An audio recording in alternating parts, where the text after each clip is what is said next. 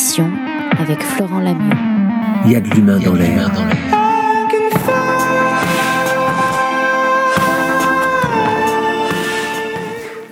Charles Baudelaire a écrit Le démon fréquente les lieux arides. Donc, s'il vous plaît, ce soir, on va faire tout sauf être aride.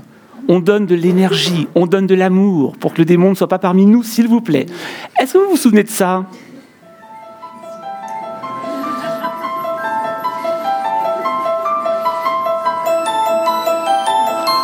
Je pense que tout le monde a vu au moins une fois ce film, ou, entendu parler en tout cas de ce film qui a terrifié toute une génération, et moi le premier d'ailleurs. Eh bien ce soir, on va parler justement d'exorcisme. Mais on va sortir de ce film d'horreur, on sort un petit peu justement de tout, de tout ce qu'on a l'impression de connaître, puisqu'on va essayer de voir ce que c'est vraiment l'exorcisme. Et pour ça, bien, on va accueillir quelqu'un qui s'y connaît plutôt très bien, qui a 20 ans de sacerdoce. Le père Christophe Bobla est prêtre exorciste depuis 6 ans maintenant. Il nous fait vraiment la joie d'être avec nous ce soir. Il reçoit dans son bureau au domaine de la Castille et puis deux fois par semaine ici à la cathédrale de Toulon. Je vous demande d'accueillir très, très chaleureusement le père Christophe Bobla.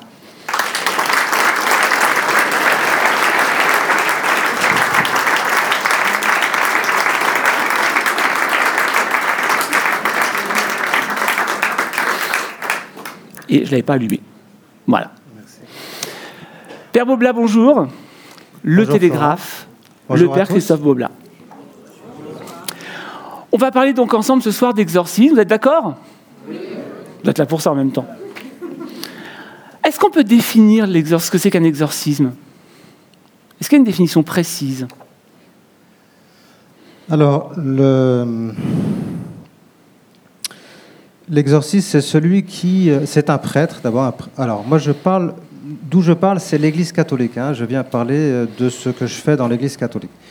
Donc, c'est un, c'est un prêtre catholique qui a été nommé officiellement par euh, son évêque. Donc, ici, donc, c'est le diocèse de Fréjus-Toulon, Monseigneur Ray. Donc, il m'a il m'a nommé pour. euh, alors, si je devais faire simple, ce serait pour chasser le démon. Ouais. Bon, en réalité, Et en plus compliqué Ben, non, mais c'est un ministère de miséricorde surtout.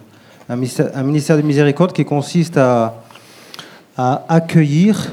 Donc, ça veut dire que je dois me rendre disponible pour cela, très disponible, accueillir tous ceux euh, qui euh, se tournent vers l'Église catholique en, en pensant, à tort ou à raison, être fortement attaqués par le démon. Donc, ce qu'ils souhaitent, bien sûr, c'est que leurs problèmes disparaissent. Moi, ce que je souhaite, c'est faire connaissance avec eux, prendre le temps, justement, de, euh, connaître un petit peu leur histoire. Euh, un psychothérapeute dirait, eh bien, c'est l'expression de la plainte. La personne, elle va dire finalement ce qui l'a fait souffrir dans différents domaines.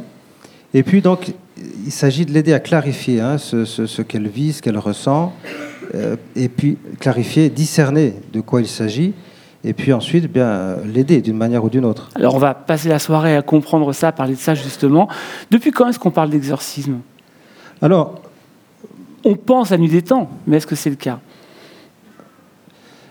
Le fait euh, pour les hommes euh, de, chercher à se protéger euh, du démon, des forces du mal, chercher à se protéger, chercher à, et à chasser ces choses-là, ça, a toujours existé. Il y a une universalité dans le temps et dans l'espace.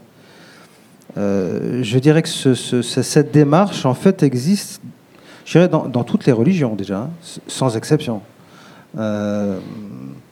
Euh, donc, euh, bon, en tout cas, dans l'Église catholique, ça existe depuis notre Seigneur Jésus-Christ, qui lui-même bah, chassait les démons.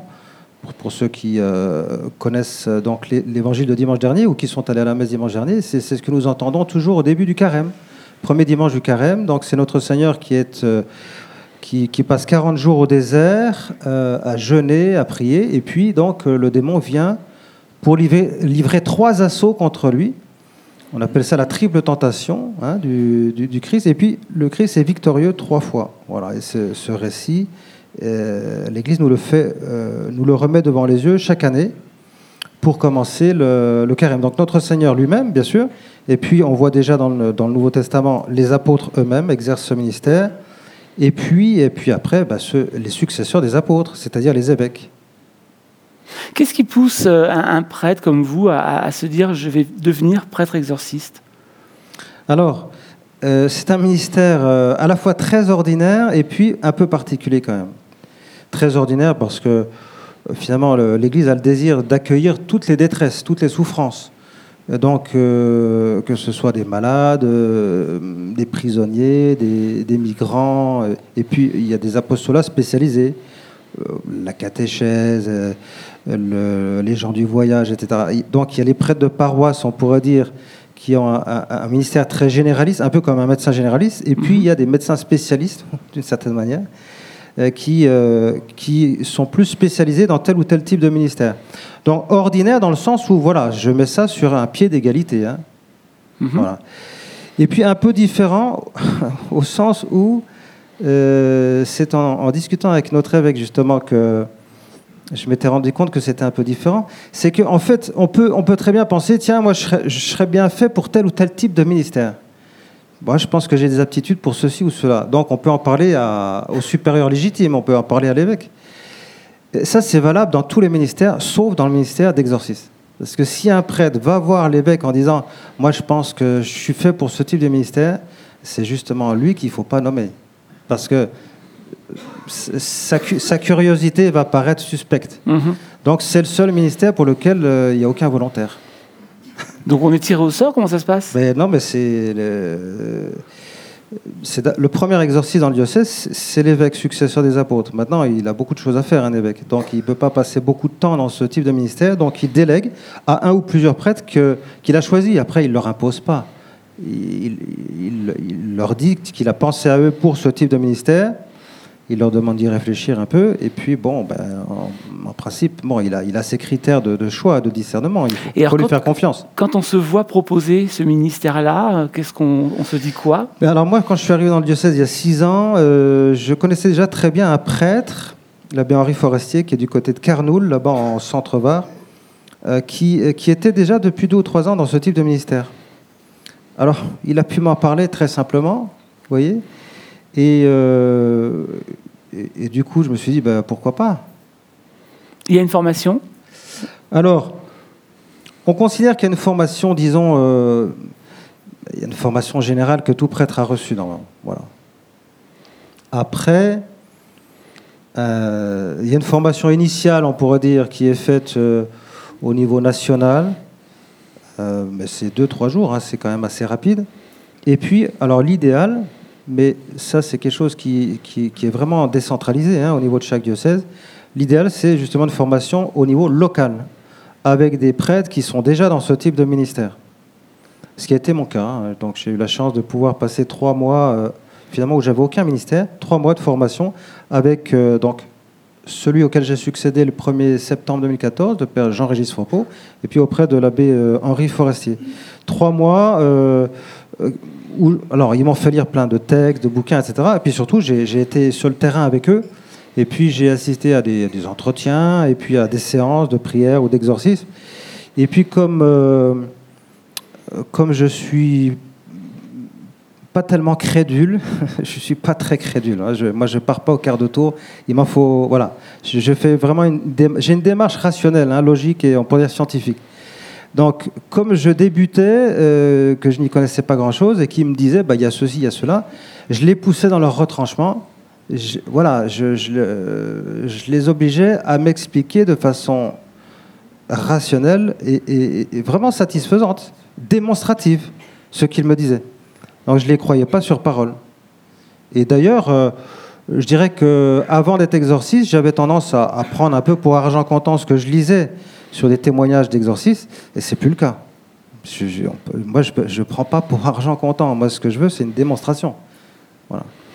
Combien on compte de, de prêtres exorcistes en France? On le sait? Alors actuellement,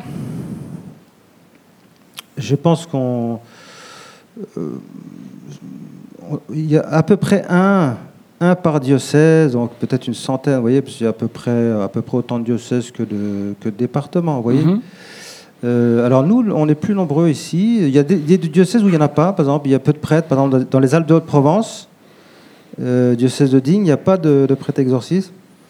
Mais nous, ici, on est cinq, dont deux à temps plein.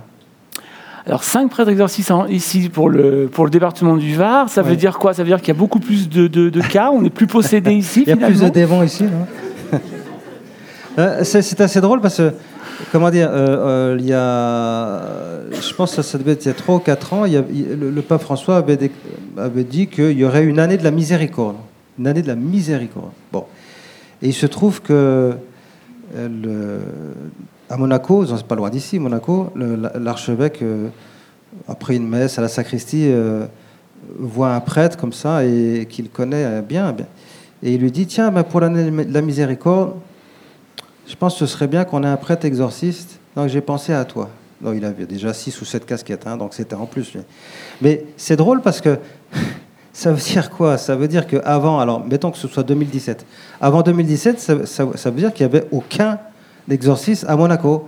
Bon, alors ça veut dire quoi? Qu'il n'y a, aucun démon à Monaco aussi, vous voyez? Peut-être, allez savoir. Mais en tout cas, justement, c'est intéressant parce que j'ai lu que c'est finalement Benoît XVI qui a vraiment parlé publiquement de l'exorcisme. Euh, et, que, et que par contre, c'est qu'en 2014 que l'Association internationale des exorcistes a été reconnue par le Vatican. 2014. C'est-à-dire qu'avant 2014, le Vatican ne reconnaissait pas l'exorcisme. Ah non, ça ne veut pas du tout dire ça. Ce ministère d'exorcisme, il est aussi ancien que l'Église. hein.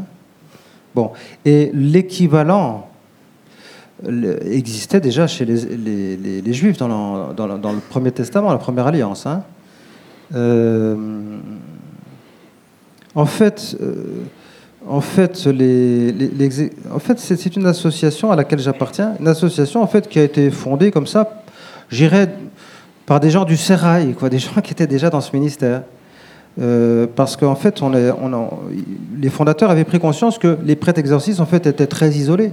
S'il y en a qu'un par diocèse et qu'il est pris très pris par son ministère, puis que par ailleurs il peut être curé et puis avoir d'autres euh, casquettes, hein, bah, finalement c'est un prêtre qui, qui va se retrouver tout seul et puis qui devra peut-être même se, se- se former, continuer à se former un peu tout seul. Bon. Donc l'idée c'était de faire en sorte que les exorcistes puissent euh, se retrouver pour des enseignements, donc Mhm. c'est de la formation continue, des partages d'expériences et puis des supervisions. Enfin, ce que font les, les- thérapeutes, euh, les, les coachs, etc. les- C'est très important d'avoir des partages d'expériences et des supervisions avec des, gens qui connaissent ce ministère. Et euh, donc c'est tous les deux ans euh, à Rome. C'est une association donc euh, ça elle a été fondée, je pense, il y a une trentaine d'années. Et ces prêtres, à un moment donné, se sont dit tiens, ce serait bien qu'on soit reconnu officiellement comme une œuvre d'église. Pas simplement l'équivalent d'une association de loi de 1901. Non, non, vraiment une œuvre d'église. Donc, et et ça s'est bon, ça s'est fait très simplement. Il suffisait de le demander. hein. Et donc, le, le pape François a, a donné, a donné son accord. Et donc, euh, les responsables de cette association, euh, qui a été fondée euh, par deux prêtres, dont un qui est très connu, qui a écrit des livres, le père Gabriele Amorte, Mhm. et euh, qui est décédé là depuis trois ans. Eh bien, cette association regroupe ben, les prêtres qui le veulent, hein, évidemment, mais les prêtres exorcistes du monde entier. Et donc, euh, tous les deux ans, on se retrouve à Rome. Le prochain rendez-vous, c'est en octobre. Là. Ça, dure, ça dure une semaine. Alors, on parle de la religion catholique. Est-ce que toutes les religions ont leur forme d'exorcisme ou leur, Alors, euh, Je pourrais pas. exorciste? Ben, je ne suis pas aussi compétent hein, dans, les, dans les autres euh, voies spirituelles et religieuses. Mais dans ce que j'ai pu, dans, dans les rencontres que j'ai pu faire avec des gens qui sont d'autres traditions, euh, et puis dans les lectures que j'ai pu faire, euh, j'ai observé en fait que ce, ce, ce thè- ce thème euh, est très répandu. Alors, toutes les religions, je ne sais pas, mais en tout cas, c'est très répandu. En tout cas, c'est des choses qui existent. en tout cas, dans, le bouddhisme tibétain, par exemple, ça existe dans l'hindouisme, ça existe dans l'islam. Dans le judaïsme, c'est une question que je suis en train de, travailler un peu avec mes, amis de- des amitiés judéo-chrétiennes. Parce qu'il existe des. Si vous voulez, la, force de l'Église catholique, c'est son unité. Euh, il y a une très grande unité, notamment au niveau doctrinal et au niveau des pratiques. Donc c'est facile de savoir ce qui se passe dans l'Église catholique depuis 2000 ans et de façon universelle. Après, il y a des religions où il y a, quand même pas mal de, tendances différentes, de voies différentes. Donc je ne me permettrai pas de généraliser, mais je sais que c'est une démarche qui, euh, qui, euh, qui, qui est très répandu. J'ai même pas parlé des religions traditionnelles africaines, mais bien évidemment qu'en Afrique, c'est un sujet qui est connu. Ça existe aussi dans les, chez les Amérindiens, dans, dans les voies cha- chamaniques, etc., Mhm. bien sûr. Vous recevez tout le monde ou, ou on reçoit juste les croyants? Alors, la plupart des gens que, qui viennent me voir, la plupart, hein, ne sont pas euh, pratiquants. Alors, la, grande majorité d'entre eux sont baptisés, pas tous. Là, cette semaine, donc, euh, il y a donc, un musulman qui est venu me voir. Je, reçois hein, régulièrement des familles, même des familles entières, bouddhistes, juifs, etc. Bah, De toute façon, il n'y a, pas besoin d'un certificat de baptême à l'entrée de mon bureau. Donc, je reçois tout le monde. Tout le monde est le bienvenu. Et euh, tout le monde est le bienvenu, oui, il n'y a pas d'exception. Après, je ne reçois pas. euh, Il y a des gens que je reçois, mais avec, le, avec leur entourage, leur famille ou accompagnés. Alors on a bien compris qu'on vous désigne finalement pratiquement prêtre exorciste, enfin, sauf si vous refusez, mais on vous propose en tout cas de l'être. Ça veut dire qu'on a vu en vous certaines choses. Il faut quelle qualité pour être un prêtre exorciste? Un bon prêtre exorciste? je pense qu'il faut, il faut à peu près les mêmes qualités que pour être curé de paroisse. Ça, c'est pas très original. Je pense que l'évêque, euh, il va pas nommer un prêtre qui sort du séminaire, qui n'a pas encore l'expérience des âmes. Il va pas nommer un prêtre normalement qui est très âgé, très fatigué non plus. Bah, bah, Je vais dire pourquoi, hein, parce qu'il faut quand même, euh, il faut être en forme. Il- Il faut, faut de l'énergie dans ce, dans, ce, dans ce ministère. Pas forcément pour ce que vous croyez, mais je vais expliquer pourquoi. hein. Mais euh, donc, un prêtre qui a déjà de l'expérience, qui a déjà un peu de bouteille. En plus, moi, je- en discutant avec l'évêque, euh, il s'est rendu compte que je m'intéressais beaucoup à la psychologie, beaucoup au monde de la santé, euh, que j'avais l'expérience aussi d'autres euh, traditions religieuses par des voyages que j'ai faits en Asie notamment. La psychologie, Alors par après, exemple, un- après, je pense qu'il faut aussi. Alors, on dit, d'après les rubriques, on dit qu'il faut que le prêtre soit prudent, qu'il soit pas crédule. Voilà, soit pas crédule. Il faut pas qu'il soit impressionnable non plus. Voilà, faut rester euh, calme, tranquille. faut euh, mieux, j'imagine.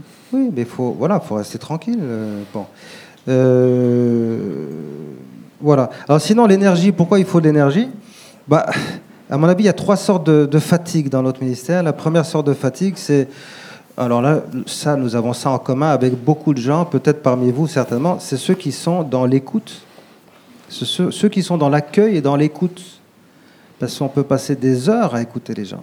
Des heures. Et donc, on n'est pas passif du tout, hein, parce qu'il faut être vraiment très très attentif et, recueillir le plus possible les informations de cette personne. Et euh, donc une écoute euh, empathique, voilà, pendant des heures.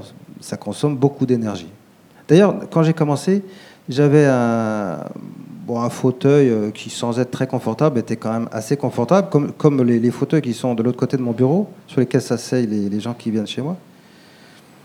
Et en fait, euh, en, en première partie de l'après-midi, là, je, parfois, j'avais, je sentais un peu la fatigue, quoi. Et donc, euh, donc j'ai viré le, le fauteuil confortable et, et j'ai mis un petit tabouret en bois Spéciale digestion. avec Ça. trois pieds. Donc déjà, faut être bien, à- voilà. Et là, là, je m'endors pas. Et si je suis tenté de m'endormir, je m'assois au bord du tabouret. Et là, je, là, je reste vraiment, vraiment attentif, quoi. En première source de fatigue, c'est ça. Deuxième source de fatigue, c'est, bah, y a- y a- des, on nous conseille, on nous conseille hein, des jours de jeûne euh, quand il y a des prières euh, d'exorcisme majeur. Euh, bon, donc ça, ça peut être un- aussi une source de fatigue. Et puis, il y a des séances de prière, notamment pour les cas les plus sérieux, hein, les exorcismes majeurs. Et si- surtout si c'est des gens qui viennent d'un peu loin, hein, on prévoit du temps avec eux. Et donc, euh, voilà, c'est des séances de prière qui durent, euh, qui durent, qui peuvent durer longtemps. Moi, ça m'arrive avec, avec ces gens-là de, de prier pendant 90 minutes. Ah oui. Donc, c'est une séance qui dure deux heures, le temps d'accueillir la personne, etc. Une personne que je connais déjà. Hein, voilà. Commence pas à zéro à chaque fois hein, au niveau de- du recueil d'informations, de l'anamnèse. Bon.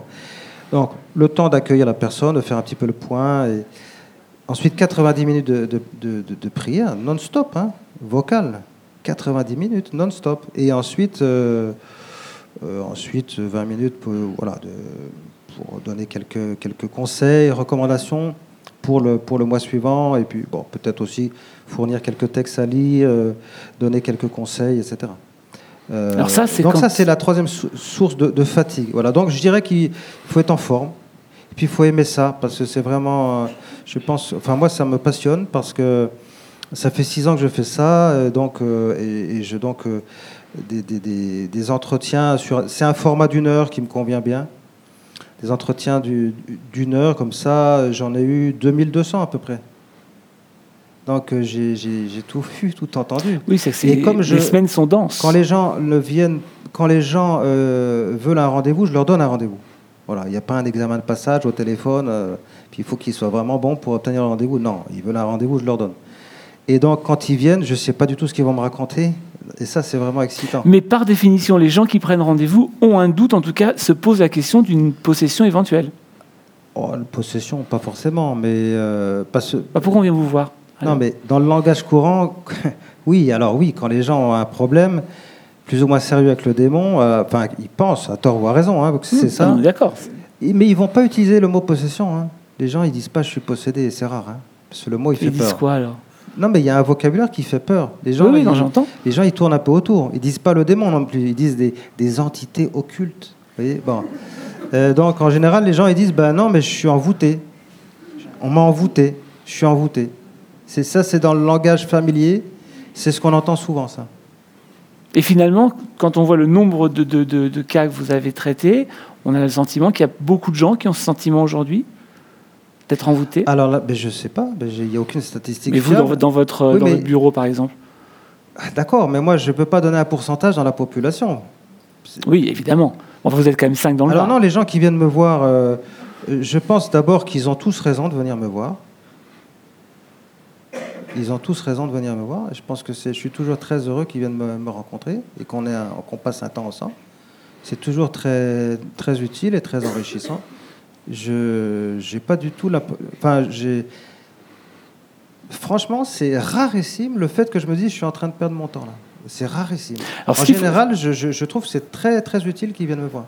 Oui, parce que ce qu'il faut savoir, c'est qu'on on, on ne va pas avoir un prêtre exorciste pour être exorcisé. Il y a toute une, toute une enquête qui se fait de rencontres. Comment ça se passe quand quelqu'un vous dit voilà, Je voudrais vous rencontrer Il vient chez vous, il vous dit Je pense être envoûté, je pense avoir un problème qui ne m'appartient pas.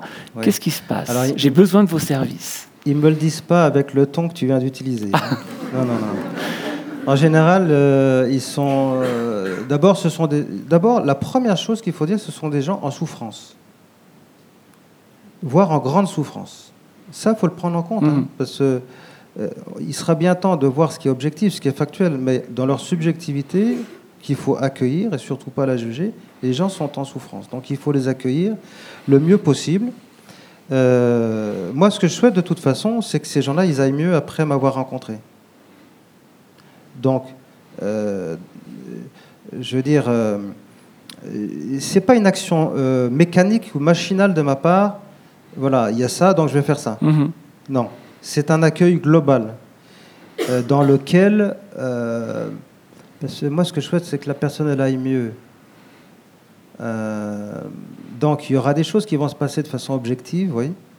Mais il y a aussi, j'ai tout un travail à faire sur leur psychologie aussi. La, la part de psychologie est très importante aussi. Oui, parce que j'allais vous demander comment vous faites la différence entre un trouble psychologique et éventuellement une attaque, une attaque démoniaque ou une attaque Bah, avant de parler de troubles psychologiques euh, ou de trou- enfin, ou il faut prendre la personne dé- déjà dans toutes ses dimensions. C'est- toute la personne qui m'intéresse. Hein. C'est pas, il n'y a pas des cloisons étanches entre, la, entre le physique, le psychologique et le spirituel. Il n'y a pas des cloisons étanches. Euh, et en plus, et puis on sait que les, les différents niveaux interagissent entre eux. hein. Bon. Euh, et puis, ce, serait, ce serait très simple, évidemment. En général, c'est à ça qu'on pense. Si on pouvait dire Ah ben non, ben là c'est un problème psychiatrique, ah ben non, mais là c'est le démon. Ben non. Parce que euh, euh, d'abord, ça peut être les deux. Bien évidemment. Donc, euh, et puis il ne faut pas avoir l'exigence d'arriver à trouver. Euh, L'exigence de pouvoir identifier parfaitement le problème, là, en quelques secondes. Non, non, il faut prendre le temps de, Oui, faire connaissance d'où- avec la D'où personne. peut-être cette enquête que- qu'on fait au Bah, en la, la personne, bon, la personne, elle veut un rendez-vous, je lui donne. Bon, quand elle arrive, donc, euh, attention, ce qu'il faut, il faut bien vous dire que les gens n'ont pas du tout envie de me rencontrer. C'est sympa. Ben non, mais moi, je, Ça peut être une délivrance. moi, même je ne reçois pas des gens qui sont simplement curieux. Ah bah oui, j'imagine bien. non, mais le mot exorciste, déjà, il est très connoté, il fait peur. Donc les gens, ils n'ont pas du tout envie de me rencontrer. hein. Et si en plus ils sont objectivement tourmentés par le démon, euh, le démon, il n'a pas du tout intérêt à ce que la personne vienne me rencontrer. Donc il va essayer de la dissuader aussi. Donc, euh, parce qu'il joue beaucoup sur les émotions, notamment la peur. Donc euh, il y a des gens qui, au téléphone, me demandent si. Ils ont peur, ils me demandent s'ils peuvent venir accompagner. Alors je leur dis, ben, au contraire, oui, c'est même mieux, oui. Euh, bien sûr, on priera tous ensemble, c'est très bien. Bah, ça, ça les rassure. hein, et, moi, ce que je souhaite, c'est qu'ils soient à l'aise aussi. Voilà, donc euh, si- s'ils veulent venir accompagner, ils viennent accompagner, très bien. Donc, le, en, fait, comment dire, ils ont tout essayé souvent, ils sont en bout de course. Parfois, ça fait dix- dix ans qu'ils traînent leurs problèmes. Donc ça, c'est intéressant. Ça veut Et dire qu'avant de venir voir- vous ils sont allés voir des, des, des désenvoûteurs euh, tarifés, ils sont allés voir des, charlatans, des escrocs ou des gens qui vont leur faire plus de mal encore. Parce que leur problème, si au départ il est lié à l'occultisme et qu'ils vont voir quelqu'un qui est dans l'occultisme, ce sera encore pire après leur, la, la situation. Et malheureusement, c'est souvent le cas. Donc ils ont tout essayé.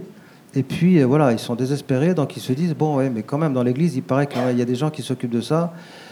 Et ils ils s'estiment euh, obligés de venir me voir d'une certaine manière. Vous voyez, c'est voilà.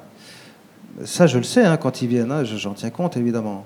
Alors bon, j'ai décoré mon mon mon, beau- mon bureau pour qu'il soit agréable, etc., pour que les gens puissent se poser, se sentir à l'aise, quoi.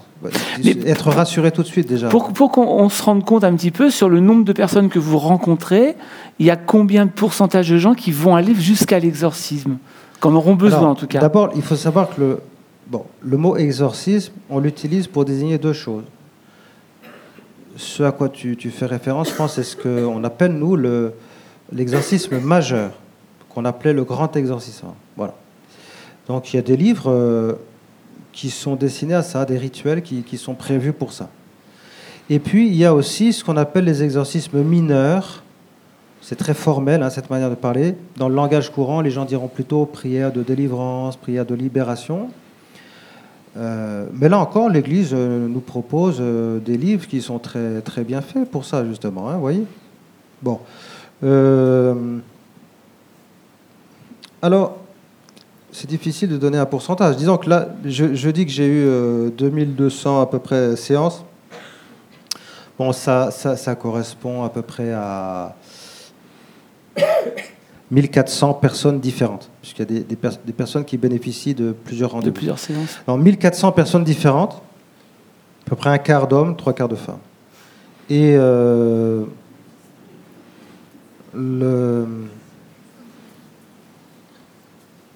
après, je pense, en six ans, avoir rencontré euh, bon, des gens qui sont fortement attaqués par le démon. Il y en a un certain nombre. Des gens qui... Le dernier stade, on dit que c'est la possession. Je pense une vingtaine de possédés, de vrais possédés, et puis une, une trentaine de faux possédés. On pourra en parler aussi. hein. Mm. Voilà. Mais sinon, sans aller jusqu'à la possession, euh, comment dire Le stade universel, ça s'appelle la tentation. Là, il n'y a pas d'exception. Le démon, euh, de façon très ordinaire, cherche à nous faire faire des, des bêtises, hein, bon, des, des tentations. Après, certaines personnes subissent ce qu'on appelle une emprise maléfique. En général, on pourra en parler, mais c'est parce qu'elles ont été en contact avec le monde de l'occultisme. hein. Bon. Une emprise maléfique. Une emprise maléfique légère, qui peut se traduire par des choses à la fois négatives, vraiment pénibles, hein, et très très bizarres, pas logiques. D'abord par des présences dans, le lieu où ils habitent, des problèmes matériels, financiers, administratifs, professionnels, physiques, psychiques, spirituels, relationnels. Ça peut être dans tous ces domaines. C'est à la fois des choses pénibles et vraiment pas logiques du tout, très très bizarres. Bon, s'il y a juste un truc, bon, et surtout si, la personne a toujours connu ça, on pourrait dire, bon. Mais s'il y a plusieurs indices et qu'il y a un point de départ, c'est par exemple six mois en arrière, et que leur vie a basculé à ce moment-là, moi, je ne crois pas du tout au hasard. hein. Je pense que justement, ça va être intéressant de voir quelle est la cause, ou les causes, il peut y en avoir plusieurs. Parfois, on, arrive à, identifier la, la cause ou les causes. Alors ça, ce sont des emprises euh, légères, mais qui peuvent pourrir la vie des gens quand même. Et c'est très fréquent. hein. Les gens qui viennent me voir, en général, ils ont, ils ont ce genre de problème. hein. Et puis, parfois, l'emprise est plus forte. Et c'est ce qu'on appelle donc euh, vexation, obsession, possession. Ça, c'est plus rare, mais bon, euh, de fait, ça arrive aussi. Voilà. C'est trois, trois, par- trois parties différentes finalement. Ça, la- c'est les emprises fortes Voilà. du démon. Là, la vie de la, la- la personne, elle est vraiment, vraiment euh, très. Peut-être qu'on peut, qu'on peut, on peut, on peut en parler justement la vexation. C'est le premier stade. Alors, ce qu'on appelle vexation, donc ça n'a rien à voir avec la susceptibilité, non, non, non, rien à voir. La vexation, pour ceux qui connaissent le- la vie du Saint curé d'Ars, Saint Jean-Marie Vianney, ce sont, des, ce sont des attaques du démon de l'extérieur sur le corps. Donc la personne, elle va se retrouver avec des bleus, des griffures, etc. Elle se réveille le matin et elle a des, bleus sur tout le corps, ou des griffures dans le dos. Bon. Euh, c'est pas forcément douloureux, mais en tout cas, c'est quelque chose qui fait peur. Parce qu'en fait, il agit beaucoup sur l'émotion de peur, hein, le démon. Et euh, donc ça, c'est la vexation. Après, les obsessions, c'est plus intérieur. Euh, donc ce sont des, des pensées, des, des- des images, euh, des Donc, qui voix, viennent malgré des nous, voix. euh, qui s'imposent donc. oui, qui s'imposent à soi. Alors, qui sont, qui s'opposent à, à l'une ou l'autre des vertus. Ça peut être, euh, ça peut être, ça peut concerner de l'impureté, ça peut concerner de la haine, ça peut concerner, oui, c'est ça, contraire à la charité, contraire à la pureté, contraire. et c'est quelque chose, quelque chose qui revient comme cela, euh, alors que la personne, euh, la personne n'a aucun problème psychiatrique. Bah, c'est pas à moi de le vérifier, hein, je suis pas psychiatre, mais je, régulièrement des gens chez des, psychiatres, plusieurs de Toulon, et, euh, eux-mêmes parfois m'en envoient. Hein. On travaille en bonne entente, hein. parce que chacun travaille dans son domaine de compétences. Il ne faut pas tout mélanger. Mais c'est intéressant de connaître un minimum. Dans la formation, tu disais la formation, comment est-ce qu'on est formé? Normalement, ça fait partie de la formation de, de débutant. C'est en tout cas une formation de base, de base en psychopathologie. Et oui, parce qu'il y a des phénomènes, euh, des phénomènes que les gens décrivent et qui peuvent s'apparenter à des choses qui existent justement dans, les troubles euh, euh, psychiques. Bah, on, pense, on pense par exemple à la schizophrénie ou la paranoïa, par exemple, qui sont euh, des, des troubles euh, Oui. psychiques qui peuvent des fois se rapprocher Ah, avec mais- des, sentiments de- d'attaque. Ah bien sûr, bien sûr. Et moi je t'ai parlé des faux possédés que j'ai rencontrés. Rencontré Oui, alors c'est quoi les faux possédés? Les faux possédés. Alors là, ça fait, ça, ça fait bien six mois que j'en- ai pas vu. hein. Mais je, pense en avoir vu une bonne trentaine. Ce sont des gens qui sont. euh, je t'ai dit, hein, la plupart des gens qui viennent me voir ne sont pas pratiquants. Les faux possédés le sont. Ils sont même très pratiquants. Très pratiquants. Trop, j'entends. Ouais. Pas qui a dit ça. Alors, en tout cas, euh, ce sont des gens euh, euh, qui sont très pratiquants, mais qui ont un problème, qui ont un problème psychiatrique. Or, il- il- or, alors bon, j'arrive à m'en rendre compte comment. C'est parce que, je veux dire, ils ont, ils ont des manifestations. C'est très théâtral en général, très démonstratif, et ils ont des manifestations euh, qui, qui n'arrivent pas au bon moment, si tu vois ce que je veux dire. C'est-à-dire qu'il n'y a pas de raison. Parce que le démon, s'il y a bien un endroit où il n'a pas du tout intérêt, à se montrer, c'est dans mon bureau. Hein. Ah, C'est pas du tout dans son intérêt, puisque après, euh, quand il est identifié, euh, c'est bon, quoi. Il n'y a plus qu'à dérouler avec les rituels de l'Église, de la patience, en remettant un peu les gens sur, le- sur les rails, en leur donnant des conseils pour leur vie spirituelle. Un jour ou l'autre, le démon va être obligé de partir, et il n'en a pas du tout envie. Donc le démon, il se cache, évidemment. Et c'est comme une bestiole qui est au fond de sa tanière qu'il faut arriver à débusquer. Or, moi, justement, c'est à travers mon accompagnement que j'arrive à, le faire sortir. Donc, si, sans intervenir particulièrement, la personne, elle commence à faire des sauts de cabri, à se rouler par terre, etc., bon, moi, je fais semblant euh, d'être impressionné, évidemment. Pour que la personne puisse continuer quand même un certain temps. euh. Non, mais 30 secondes, ça suffit pas. Donc, je- non, je dis ça, j'ai de la compassion hein, pour ces gens-là, mais il ne faut pas que je me fasse, euh, faut pas que je tombe dans le panneau.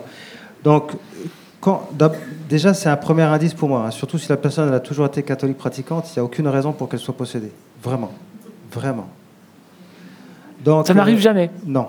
Donc euh, si je vois que la, si je vois que la personne elle a un comportement qui est, qui est bizarre, non, je fais des petits tests avec des fausses prières en latin.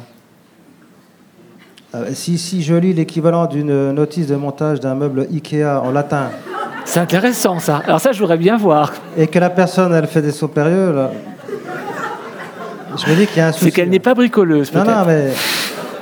Alors, donc, je, fais différents tests avec de la fausse eau bénite, etc. Bon, de l'eau du robinet.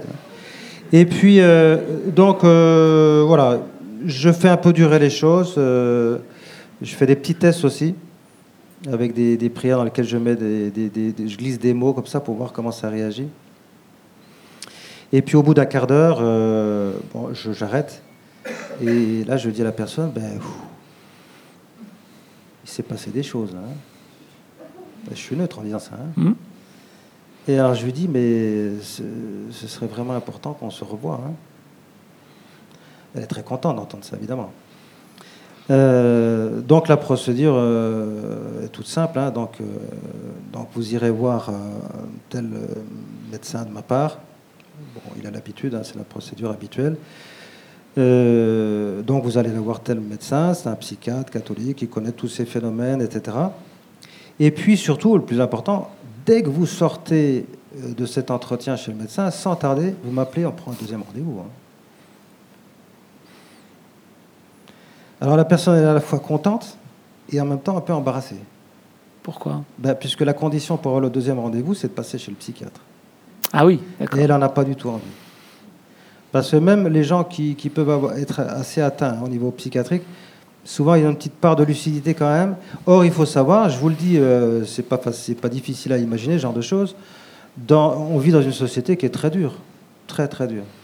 Et donc, euh, si vous êtes identifié socialement comme ayant un sérieux problème psychiatrique, votre vie sociale c'est zéro. hein. Il n'y a plus personne qui va vous fréquenter. Vous devenez une personne qui n'est pas du tout intéressante. Alors que pour eux, c'est l'inverse, puisque en fait, leur curé est dupe, leur accompagnateur spirituel, quand ils s'ils en ont un, il est dupe. Euh, L'entourage familial est dupe. Et, tout le monde est dupe. Et donc, il y a, tout un petit groupe, je dirais, d'admirateurs autour d'eux, plein de compassion pour eux, parce qu'on se dit, mais attends, cette personne, elle, elle- elle est catholique pratiquante, très sérieuse, elle n'a jamais été dans l'occultisme, et elle subit des assauts terribles du démon. Alors, ils ont des souvenirs de, de lecture, hein, de vie de saint. Ils se disent, ah ouais, mais il n'y avait pas des trucs comme ça chez le, curé d'Ars, le padre Pio, tout ça. Et donc, ça suscite énormément d'admiration, parce qu'on se dit, mais attends, cette personne, elle est appelée à, un chemin euh, extraordinaire, dans les voies mystiques. Donc ça suscite beaucoup d'admiration et beaucoup de compassion. Et donc, ce- ce- ce- cette petite cour d'admirateurs, ils n'ont pas du tout envie de la perdre. hein. Ils se sont fabriqués en fait une espèce de statut social qui, qui- qui est enviable, hein, parce que sinon, euh, le- leur, leur- leur vie ce serait vraiment euh, très dure. Donc, euh, sur les 30 en question, il y en a deux dont j'ai la certitude qu'ils sont allés voir le, le psychiatre. Petit pourcentage, effectivement. les autres, ils n'ont jamais donné de nouvelles. hein. Voilà. Quand je vous entends raconter ça, je pense à une histoire. Alors j'imagine que vous la connaissez certainement. C'est le, le Padre Pio, euh, ce, ce prêtre qui a reçu lui du coup des, des- des attaques assez violentes. Oui. Euh, comment on l'explique si effectivement le fait d'être croyant nous protège? Ah oui, bonne, euh, bonne Alors remarque. peut-être qu'on peut peut-être expliquer parce que tout le monde ne connaît, pas forcément euh, qui est Padre Pio. Alors c'est un prêtre italien C'est c'est un prêtre donc euh, capucin, c'est-à-dire franciscain, qui est un contemporain. Il a vécu au XXe siècle. Il est mort en 1968. Donc, vous voyez, c'est- récent. Et euh, on peut avoir beaucoup de renseignements facilement hein, sur le net. Le Padre Pio. Euh, il a eu une vie vraiment extra- extraordinaire. C'est-à-dire, il a reçu de, il, en contact avec son ange gardien. Il était, il, a eu des- de grandes grâces mystiques et puis des assauts effectivement euh, extraordinaires de la part du démon. Et puis, il a eu une œuvre sociale euh, absolument remarquable dans des groupes de prière et puis dans des, œuvres de miséricorde. hein. Il a, a, il a pu bâtir un hôpital ultramoderne là-bas en, en Italie en recueillant des, des, offrandes. Hein, et, voilà. et donc il a eu une œuvre sociale absolument remarquable. Et, euh, et puis, voilà, il a une très forte spiritualité. C'est une, personne euh, très édifiante pour les, les, chrétiens, les, catholiques. Et au-delà, hein, c'était une personnalité qui, qui, enfin, qui rayonnait bien au-delà de, dire, des frontières visibles de l'Église catholique. Hein, voilà. Et alors, euh, on pourrait se dire, et c'est une très très bonne objection, euh, on pourrait dire, ben oui, mais alors vous dites que si on est sérieux dans sa vie chrétienne, normalement, euh, on est. Euh, j'ai pas dit le mot, mais c'est ça que ça veut dire, protégé, très protégé, et donc on ne risque pas. on ne risque pas des assauts forts du démon. Ça. Bon, il n'a il a pas été possédé, hein, le, Padre Pio. Après, un peu agressé quand même. Mais on a, c'est déjà arrivé que des, des saints soient possédés. C'est très rare, mais c'est arrivé. Bon, c'est rarissime ce genre de choses, et je pense qu'on ne peut pas se comparer vraiment. Ce sont euh, de toute façon, ce genre d'assaut, ce n'est en rien au détriment de la sanctification. Voilà. Sinon, Dieu ne l'aurait pas permis. Un Dieu qui est tout-puissant et infiniment bon ne l'aurait pas permis. Donc, certainement qu'il y avait, il y avait, une mission qui leur a été accordée à ce moment-là pour peut-être, je ne sais pas, faire connaître l'amour de Jésus, sauver les âmes, etc. Et donc, euh, euh, le démon, finalement, lui a fait du mal, de façon directe, oui, mais indirecte, peut-être l'a, beaucoup stimulé dans sa vie spirituelle aussi. Peut-être qu'il est devenu peut-être plus, un plus grand saint grâce, je dirais, à ce combat spirituel qu'il a mené. Mais encore une fois, ce sont, des, chemins de sanctification tout à fait hors du commun. Euh, et, donc, ce n'est pas, nous, nous ne vivons pas ce genre de choses. Voilà. Euh, moi, en tout cas, l'expérience que j'ai, et celle de mes confrères aussi, c'est que, en règle générale, la personne qui est fortement attaquée par le démon, elle a été exposée à l'occultisme, volontairement ou involontairement, consciemment ou inconsciemment. Mais voilà. Et, et, au moment où ça s'est produit, elle était vulnérable. Voilà. Parce qu'elle était plus ou moins éloignée du Seigneur Jésus. Elle n'était pas vraiment dans, une vie profondément chrétienne. Voilà. Elle était vulnérable, elle était fragile. Et donc, il y a pu y avoir une, une emprise à ce moment-là sur, sur elle. Alors la question, je pense, qui nous brûle les lèvres, euh, façon de parler bien sûr, euh, c'est qui le démon? Parce qu'on lui donne plein de, plein de noms, on a l'impression qu'il y, en a beaucoup. C'est qui? Combien sont-ils? Euh, Comment est-ce qu'on peut en parler finalement? Alors, bon, dans, dans la vision chrétienne des choses et dans la foi chrétienne, foi catholique, il y a Dieu, Dieu, Dieu existe de, de toute éternité. Il décide de la création. C'est un acte d'amour. Parce qu'il il est parfait, il n'a besoin de rien. il, est dans le don à ce moment-là. Le don de la création. Tout est bon dans ce qu'il crée, d'après le récit de la Genèse. Donc, euh, il y a le monde visible et le monde invisible. Nous le confessons tous les dimanches dans le credo.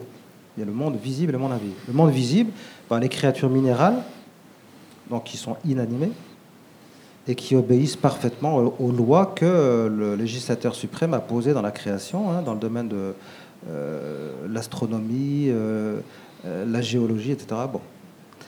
un grain de sable, une, goutte d'eau, une molécule d'air, voilà. Là, on est dans, le minéral. Et puis, après, il y a le monde vivant, les végétaux, les animaux. Alors, l'homme, il arrive à ce moment-là, c'est intéressant parce qu'il est à la charnière entre le monde visible, par son corps, et la monde et monde invisible par son, par son esprit, par son âme qui est spirituelle. Voilà. Donc il est, il est en contact avec ces, ces, deux mondes. Et donc au-dessus de lui, si on, si on suit cette euh, graduation, cette hiérarchie, il y a le monde des purs esprits, mais qui sont limités quand même sur les anges. Voilà. Et puis, bon, après, il y a Dieu, mais il y a une distance infinie entre le Créateur et les créatures. Ce qui s'est passé, c'est que, euh, donc, les créatures, eh bien, ma foi, elles obéissent parfaitement aux lois que Dieu a placées dans la création, mais sans s'en rendre compte. Les minéraux, les végétaux, les animaux. Hein.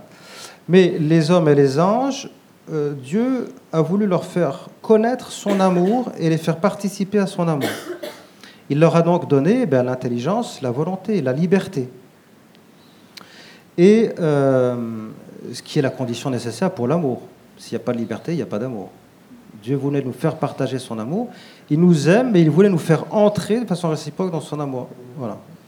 Et donc, la, liberté, c'est la condition nécessaire de l'amour. peut pas y avoir de violence ou de contrainte, sinon il n'y a pas d'amour. Et donc, euh, la liberté, ça veut dire que je, je dois faire un bon usage de cette liberté, mais je peux aussi déchoir, faire un mauvais usage de ma liberté. Les hommes ont été concernés par cela, mais les, anges aussi. Euh, on pense qu'il y a eu à un moment donné comme une épreuve d'une certaine manière. Ça, ça n'a jamais été défini. Il y a, pluralité d'opinions dans ce domaine. Et donc, euh, eh bien, il semble que la majorité des anges, on pense que c'est les deux tiers sont restés fidèles, sont restés des bons anges, et un tiers se serait rebellé, aurait souhaité être indépendant, autonome, ne plus dépendre de Dieu, se serait euh, Les anges euh, déchus. complus dans, dans leur gloire, et on les a appelés ensuite anges déchus ou démons, mais ils n'ont pas été créés comme ça, ils le sont devenus par leur faute. Voilà. Donc la première bonne nouvelle, c'est que la majorité des anges, hein, si on suit cette logique, les deux tiers sont, sont des bons anges et sont très puissants. Les bons anges sont très puissants.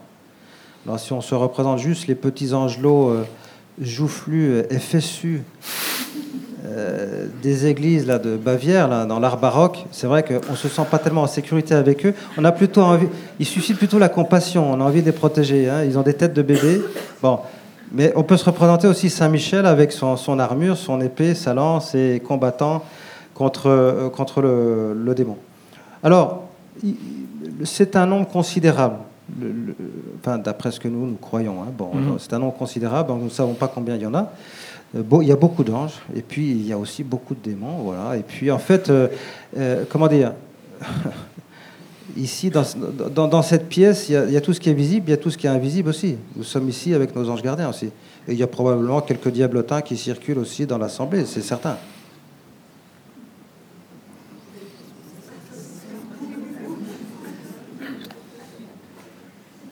On ne sait pas pour l'instant. Non, mais enfin, Ils ne sont pas manifestés. Oui, enfin, pour, voilà, pour moi, c'est ordinaire ce genre de choses. Et donc, donc du coup, il y, a, il y a toute une hiérarchie aussi dans ces anges déchus? Alors, On parle d'esprit aussi? Est-ce que c'est. Non, enfin, disons, quand on parle des, des esprits mauvais, c'est les démons. Après, une hiérarchie, oui, enfin, il n'y a rien qui soit vraiment défini. On estime que, euh, c'est pas deux fois, hein, c'est une opinion théologique, qu'il y a neuf cœurs des anges. hein. On les appelle anges, archanges, les chérubins, Mhm. les séraphins, etc. Et en fait, euh, lorsque certains anges donc, se sont détournés de Dieu, ils sont restés finalement dans, dans, dans, dans- la catégorie dans laquelle ils étaient, d'une certaine manière. Donc, euh, il y a une grande diversité chez eux. Mais je vais plus loin parce que je pense que euh, je peux apporter plus d'éléments de, de réponse. Euh, D'un point de vue philosophique, ça c'est peu connu. D'un point de vue philosophique, nous nous estimons que euh, chaque ange est à lui-même sa propre espèce. Qu'est-ce que ça veut dire? Ça veut dire qu'il y a une seule espèce humaine. On est tous de la même espèce. hein. Et il y a une grande diversité entre nous. hein. Mais on est tous de la même espèce. Chaque ange est à lui-même sa propre espèce. Donc non seulement on ne les voit pas, mais en plus, euh, on ne sait pas s'il y en a un ou s'il y en a plusieurs non plus, hein, quand la personne est embêtée.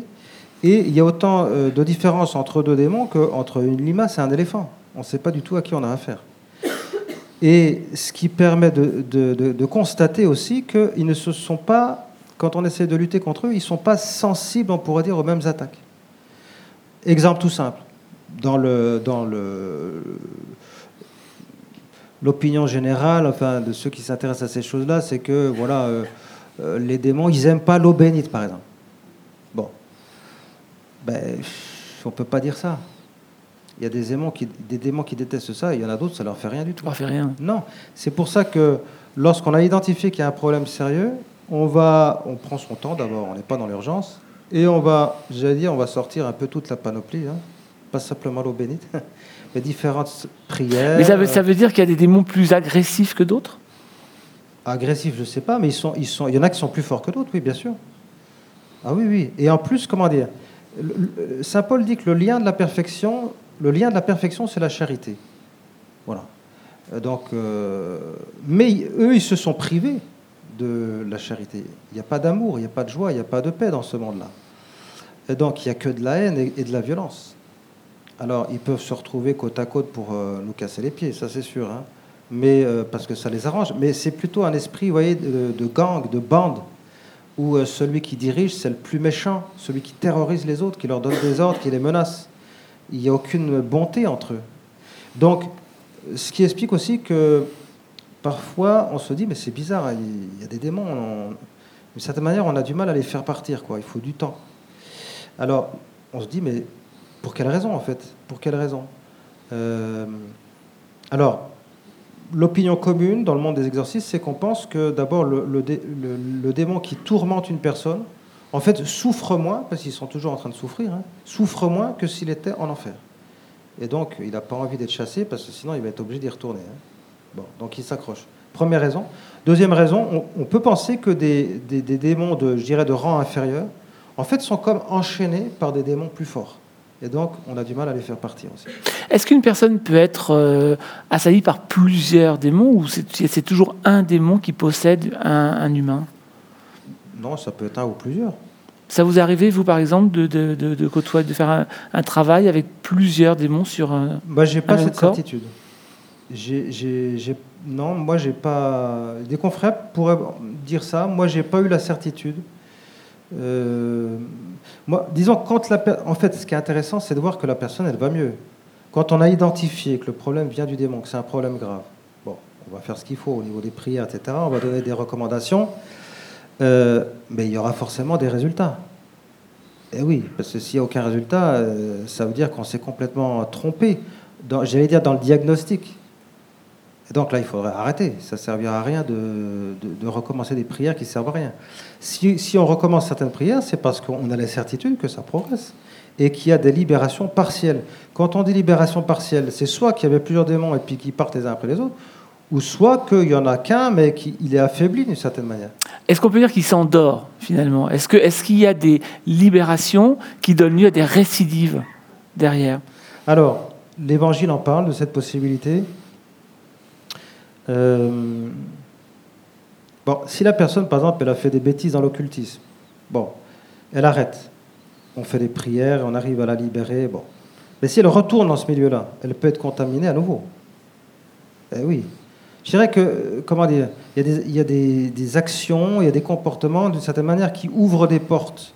C'est métaphorique, hein, mais voilà. Donc le démon, il vient, il vient pas, mais il y a comme une porosité de l'organisme spirituel, et donc le démon peut, casser les pieds à cette personne. Bon. Donc il faut euh, évidemment faire en sorte de chasser ce qu'il faut chasser, refermer les portes, et puis donner des recommandations à cette personne pour qu'elle change de vie.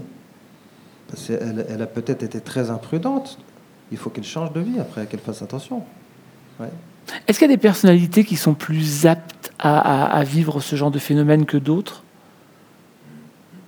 Est-ce qu'on peut parler, par exemple, tout à l'heure, vous parliez de fragilité éventuellement euh, Ah, de tout- moments tout de- à l'heure, j'ai- senti qu'il y avait quelques réactions quand j'ai dit que euh, les consultants qui, qui venaient me voir, il y avait un quart d'hommes et trois quarts de femmes. Ah. Alors, on pourrait se dire Ah bon, oh là là, ben, le démon, il est, il est misogyne, alors il, il s'attaque spécialement aux femmes? Ben non, pas du tout. Absolument pas. Il attaque aussi bien les hommes que les femmes. Simplement, il faut savoir que la vertu de religion, il faut rester comme sur une ligne de crête, un équilibre. On peut pécher par défaut ou par excès. Le péché par défaut, donc pas assez de religion, ce qu'on appelle l'irreligion, c'est un défaut qui est plutôt répandu chez les hommes, surtout en Occident. Dans les pays du Sud, non, hein, mais en Occident, oui. Tu comprends, euh, je suis ingénieur quand même. Je suis ingénieur, j'ai fait des études, donc j'y crois pas à toutes ces choses-là. Donc l'homme a souvent une posture de- d'esprit fort. Tu comprends, euh, je suis un scientifique, moi. Bon. Alors en fait, il est tout autant attaqué que les femmes, mais lui, il est dans le déni. Donc évidemment qu'il vient pas nous voir. Mais c'est la même chose aussi pour certains thérapeutes. hein. Il y a des gens qui ne jamais voir euh, le dentiste ou le, ou le médecin, etc. Mais ça ne veut pas dire qu'ils sont en bonne santé pour autant. hein. Euh, et on peut pécher par excès de religion, ce qu'on appelle la superstition, et ça c'est un péché plutôt féminin. Bon, c'est ni bien ni moins bien, j'ai pas de jugement de valeur du tout, mais c'est ce qu'on observe. Et dans les magazines masculins, il n'y a jamais de page horoscope, par exemple, hein, on est bien d'accord. Bon, donc il y, a des- dominantes. Mais moi je suis très content, justement, que les personnes qui sont plus euh, euh, intéressées par ce genre de sujet, et j'ai beaucoup de personnes superstitieuses qui viennent me voir. hein, bon. Mais je suis intéressé par l'idée que ces personnes viennent me voir aussi pour s'instruire, pour qu'on puisse clarifier la situation.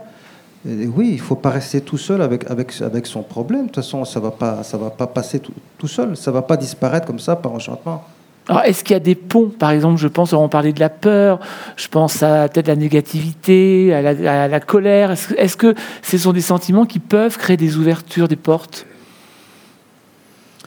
C'est des choses qu'on entend parfois. Moi, j'en suis pas persuadé.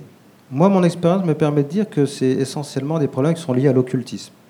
Parce que c'est vrai qu'il y a parfois, il y a des modes, hein, dans le domaine aussi de, de la psychologie, il y a des modes. Euh, en ce moment, la mode, c'est le, le, transgénérationnel, des choses comme ça. Bon, tous les dix ans, il y a comme ça de nouvelles théories. Bon. Donc, mais il y, a des gens qui font la transposition facilement du domaine psychologique au domaine spirituel. Mais ça, c'est indu. On ne peut pas transposer si facilement, faire un copier-coller. Voilà.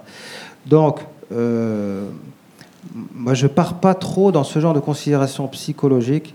Euh, je ne pense pas que c'est un problème psychologique qui, attire spécialement le démon. Le démon, bien sûr, qui s'intéresse à nos fragilités, quelles qu'elles soient, quelles qu'elles soient. Euh, mais il le, n'y aura pas une emprise sur la personne simplement parce que c'est un problème psychologique, pas du tout. Par contre, ça pourra favoriser, oui, parce que le démon, il a tendance non pas à inventer des problèmes, non, euh, susciter la peur chez quelqu'un, mais à partir de rien, non, en général, il va amplifier un phénomène. Parce que dans le domaine, je dirais, naturel, dans le domaine physique et psychique, euh, le démon, parfois, peut avoir une certaine influence. Donc, il peut amplifier des émotions, pardon. Mais pas seulement négatives. Hein. Dans les phénomènes d'addiction, il y a des personnes qui peuvent avoir un problème de santé, hein, bien réel, physique et psychique. Et puis, euh, pour différentes raisons, le démon peut amplifier ce genre de phénomène. Et euh, multiplier par 10, par exemple, une sensation euh, agréable, un plaisir, pour enchaîner la personne, pour qu'elle soit plus enracinée de certaine manière dans cette Dans tous les cas, son but, c'est la destruction. Non. Le but du démon, euh, comment dire, l'homme est appelé à entrer dans la vie éternelle. D'accord? Déjà, connaître un, avant-goût, disons, de l'amour de Dieu ici-bas. Et puis, si euh, finalement je suis dans l'amour de Dieu ici-bas et que je meurs dans cet état, j'entre dans la vie éternelle. Bon. Le démon, lui, ne le souhaite pas. Il souhaite, d'une certaine manière, dans sa folie et son orgueil, faire échouer le plan de Dieu, faire en sorte ne peut pas attaquer Dieu directement, non, mais il peut attaquer les hommes. Et comme les, hommes, euh, justement, doivent avoir ce qu'on a l'état de grâce, justement, pour pouvoir entrer au ciel, le démon fait en sorte d'éviter ça. Euh, il ne peut pas nous tuer, parce que sinon il nous ferait faire, euh, je sais pas, des péchés horribles qui, nous détournent de Dieu, qui nous font perdre l'amour de Dieu, et puis il nous tuerait. On n'aurait même pas le temps de regretter ce, cette faute, ce péché, il nous tuerait, il nous emmènerait en enfer pour l'éternité. Or, de fait, il ne le fait pas, il n'a pas le droit de le faire. Dieu ne lui permet pas de le faire. Donc, c'est la tentation, plus éventuellement des, emprises maléfiques, mais qui sont dues aussi à des, imprudences hein, dans le domaine de l'occultisme. Le démon veut, veut, que la personne non seulement tombe dans des péchés, mais pas seulement une fois, mais plusieurs fois, dans le même type de péché. Ça devient un vice après, c'est-à-dire une inclination, une disposition à aller facilement dans cette direction. Et puis, à tout péché miséricorde. La personne, elle peut toujours se convertir et, revenir à, à, la bonté, à l'amour, etc. Oui, d'accord. Mais lui, en fait, il lui fait miroiter quelque chose de très positif avant qu'elle commette les péchés. Mais une fois qu'elle est tombée dans le péché, il va la jeter dans le découragement. Tristesse, découragement, abattement, désespoir et jusqu'à mettre fin à ses jours. C'est ça, j'allais venir, parce qu'on on parle d'une vraie souffrance, comme vous le disiez au début de la, de la, de la soirée. Ça peut aller jusqu'au suicide. Ah bien sûr. Mais c'est pas le démon qui tue la personne, hein, c'est la personne qui, qui, qui, a ce geste malheureux dans lequel, en général, il y a, il y a, il y a peu de volontaires, hein, il y a peu de responsabilité dans certaines situations. Attention, je ne dis pas que ça ne concerne pas tous les suicides, attention. Hein, c'est très précis ce que je dis, hein, c'est dans un cas très précis. Euh, en fait, ce que veut le démon, c'est faire échouer le plan d'amour de Dieu, faire en sorte que les hommes n'aillent pas au ciel, mais en enfer, le rejoignent avec lui en enfer pour l'éternité. C'est ça, il travaille à ça en fait. Quel a été votre, votre euh, pire euh, vécu dans, dans, le domaine de l'exorcisme, le plus difficile pour vous? Mais de quelle façon ben, Le plus violent, le plus, je sais pas, qu'est-ce, que vous avez vécu de plus fort depuis le début de votre bah, carrière? ben, C'est quand j'ai débuté. C'est la chance du débutant, comme on dit. hein. Donc euh, j'étais encore euh, Ou la formation, peut-être un peu en stage, en formation au début.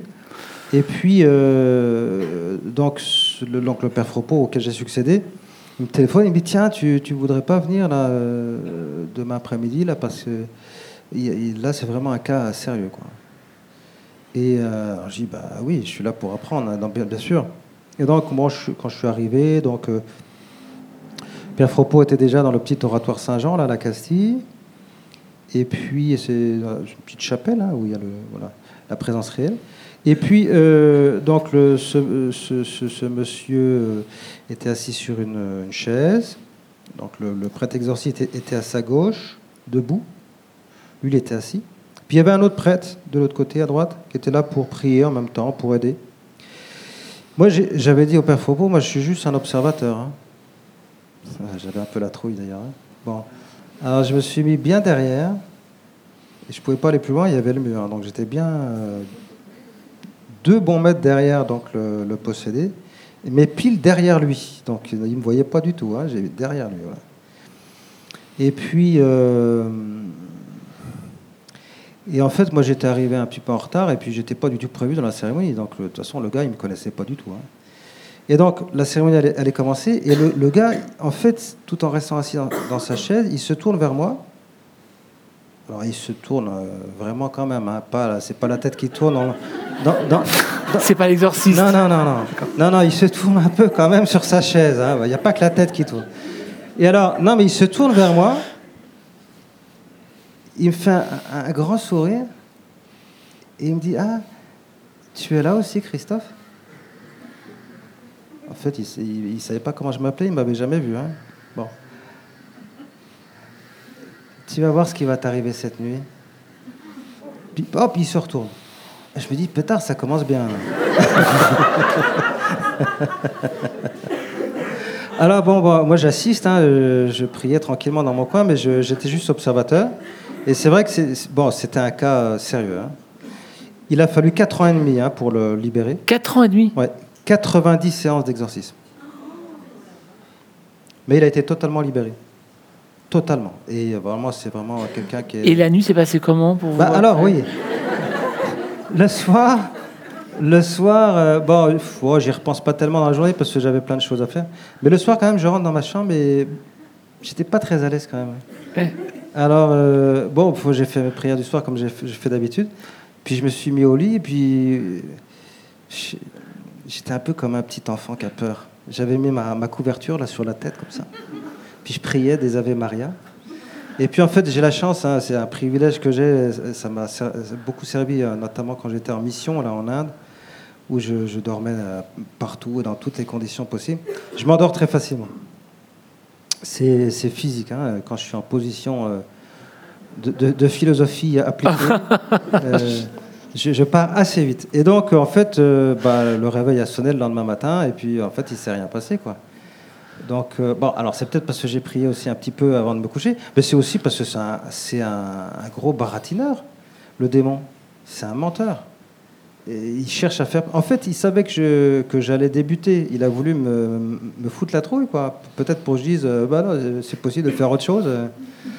Et- Mais cette histoire est intéressante parce qu'elle elle pose le problème finalement de la, de la protection qu'on a pour soi-même quand on fait ce genre de travail. oui. Est-ce que la prière suffit, la croyance suffit à être totalement immunisé, Moi, je le protégé crois. Alors, c'est pas l'avis de tous les exorcistes, mais moi, je le crois. J'ai vraiment une grande confiance. Je- ce que je fais, je le fais dans l'obéissance. Et, euh, et je, je me sens vraiment en sécurité. J'ai eu plusieurs fois des témoignages, hein, de, notamment de possédés, qui rêvaient que d'une chose, c'était de se, jeter sur moi et de me fracasser. hein. Et qui m'ont dit, euh, il y en a deux qui m'ont dit ça, qu'il y avait comme un mur qui les empêchait d'avancer, qu'ils pouvaient pas, qu'ils étaient paralysés au moment où ils avaient l'intention d'être violents contre moi. Alors ça, ça suppose, moi donc je me sens en, totale sécurité, mais ça suppose que j'ai bien fait l'anamnèse, l'enquête. Parce que si je l'ai mal faite et que c'est un psychopathe, euh, là je suis en danger. hein. On est bien d'accord. Ah ben oui, ben, il ne faut pas se tromper. Donc si je suis certain que c'est un problème d'origine démoniaque, même si euh, il y a des menaces, même si euh, je, je- je- je me sens en totale sécurité. D'ailleurs, une fois, c'est pour illustrer, hein, euh, une fois, c'est un curé d'un diocèse voisin qui m'amène quelqu'un. Lui, le curé pensait que la personne était fortement tourmentée par le démon et, la personne aussi le pensait. Mais bon, je, je trouvais c'est, un peu bizarre. Le, le type, il avait bu un peu. C'est la seule fois où ça m'est arrivé. Je me suis dit, c'est, ça va fausser un petit peu me- le jugement. Si, si- s'il est déjà dans un état de conscience un peu modifié par l'alcool. Enfin, bon, il n'était pas sous non plus. hein. Et en fait, euh, donc on était séparés juste par mon bureau, et puis donc il y avait le curé, puis le l'énergumène. Et en fait, euh, et le type était vachement agressif euh, à mon égard. Euh, Je le sentais, il trépignait sur sa chaise, il me regardait vraiment, mais vraiment méchamment, et puis euh, il avait des menaces. hein, des, des- des- des- il était extrêmement euh, virulent dans ses propos, et, et plusieurs fois il m'a dit, mais vraiment, j'ai, je sens que ça va partir, là, je sens que ça va partir, j'ai qu'une envie, c'est de vous fracasser. Et alors le curé, il n'était pas à l'aise, hein, parce que euh, lui, il était gêné. hein. On peut le comprendre? Et moi, en fait, j'étais, j'étais pas mal à l'aise. Mais simplement, justement, j'ai, fait euh, un pari un peu osé à ce moment-là. Parce qu'il commençait à, me, être un peu trop virulent, agressif, etc. Alors je lui ai dit, bon, voilà, on va se calmer un peu. En fait, je vous explique, c'est simple. hein. Ce qu'on est en train de vivre, là, je lui dis, c'est très intéressant. Pour moi, c'est un test très intéressant, ce que je suis en train de vivre dans l'interaction avec vous, là, en ce moment. Très intéressant. Parce que de deux choses l'une. Soit vous êtes complètement frappadingue, donc, en effet, il y a de fortes chances pour que vous vous jetiez sur moi et, je pense que ça va, ça va mal se passer pour moi. Oui, c'est vrai. C'est une hypothèse. L'autre hypothèse, c'est que je pense que vous êtes fortement, peut-être fortement attaqué par le démon.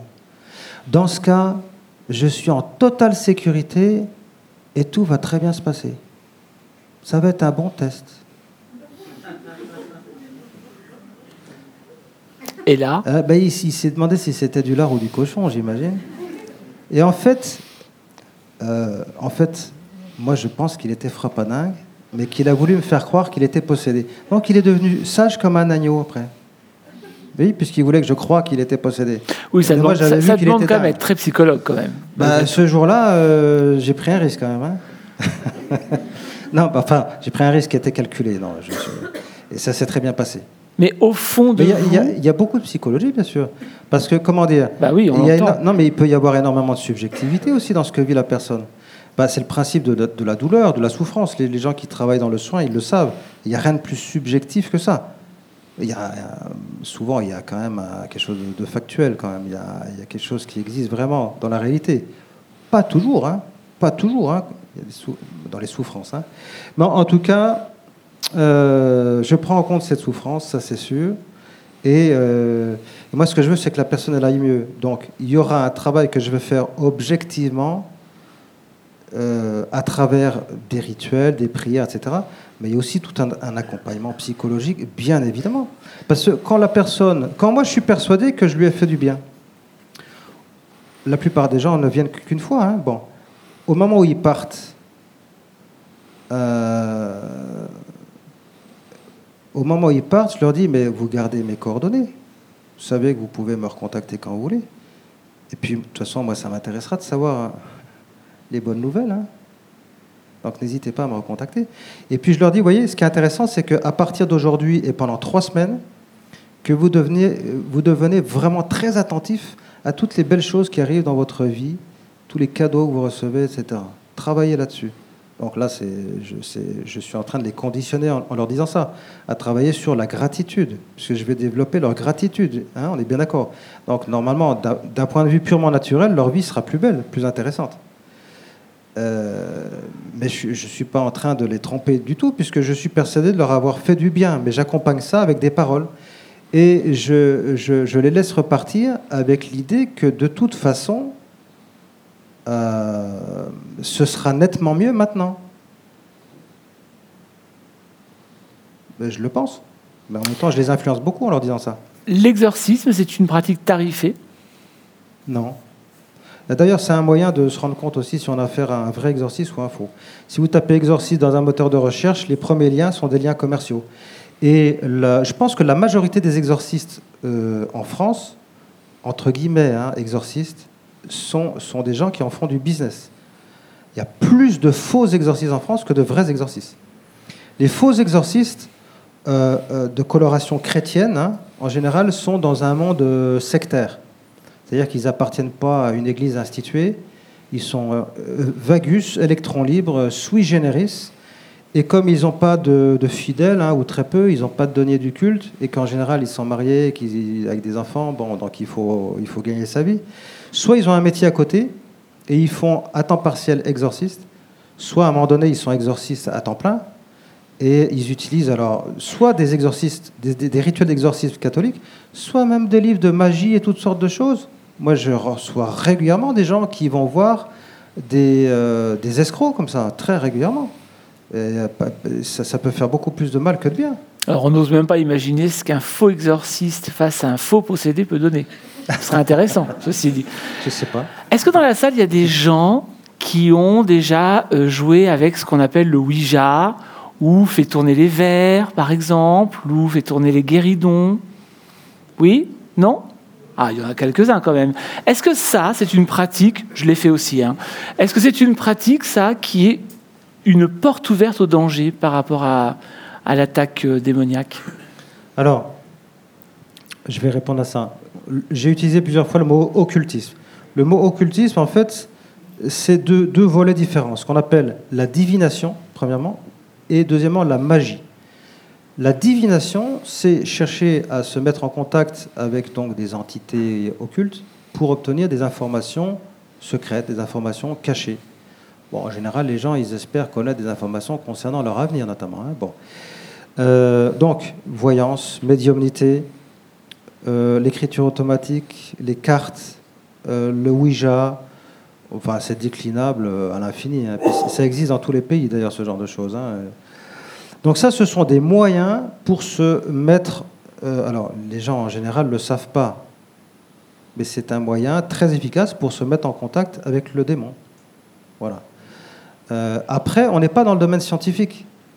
Dans le domaine scientifique, il y a un lien nécessaire de cause à effet. Là, non. Une personne va participer euh, une fois à une séance de, spiritisme et pourra, pourra subir après une très forte emprise maléfique, mais une autre personne pourra participer dix fois à une séance de spiritisme et avoir une, emprise légère. Vous voyez? Donc on ne peut pas généraliser. Simplement, effectivement, ce sont des pratiques dangereuses. L'Église nous, met en garde pour cette raison d'ailleurs. Hein. Ce n'est pas simplement pour nous empêcher d'être curieux, c'est pour nous protéger. Comme une maman euh, interdit à un jeune enfant de mettre les doigts dans la prise. Hein. Mmh. C'est pas parce qu'elle est tyrannique, c'est parce qu'elle aime son enfant, elle veut le protéger. Ou la main sur une plaque chauffante. Bon.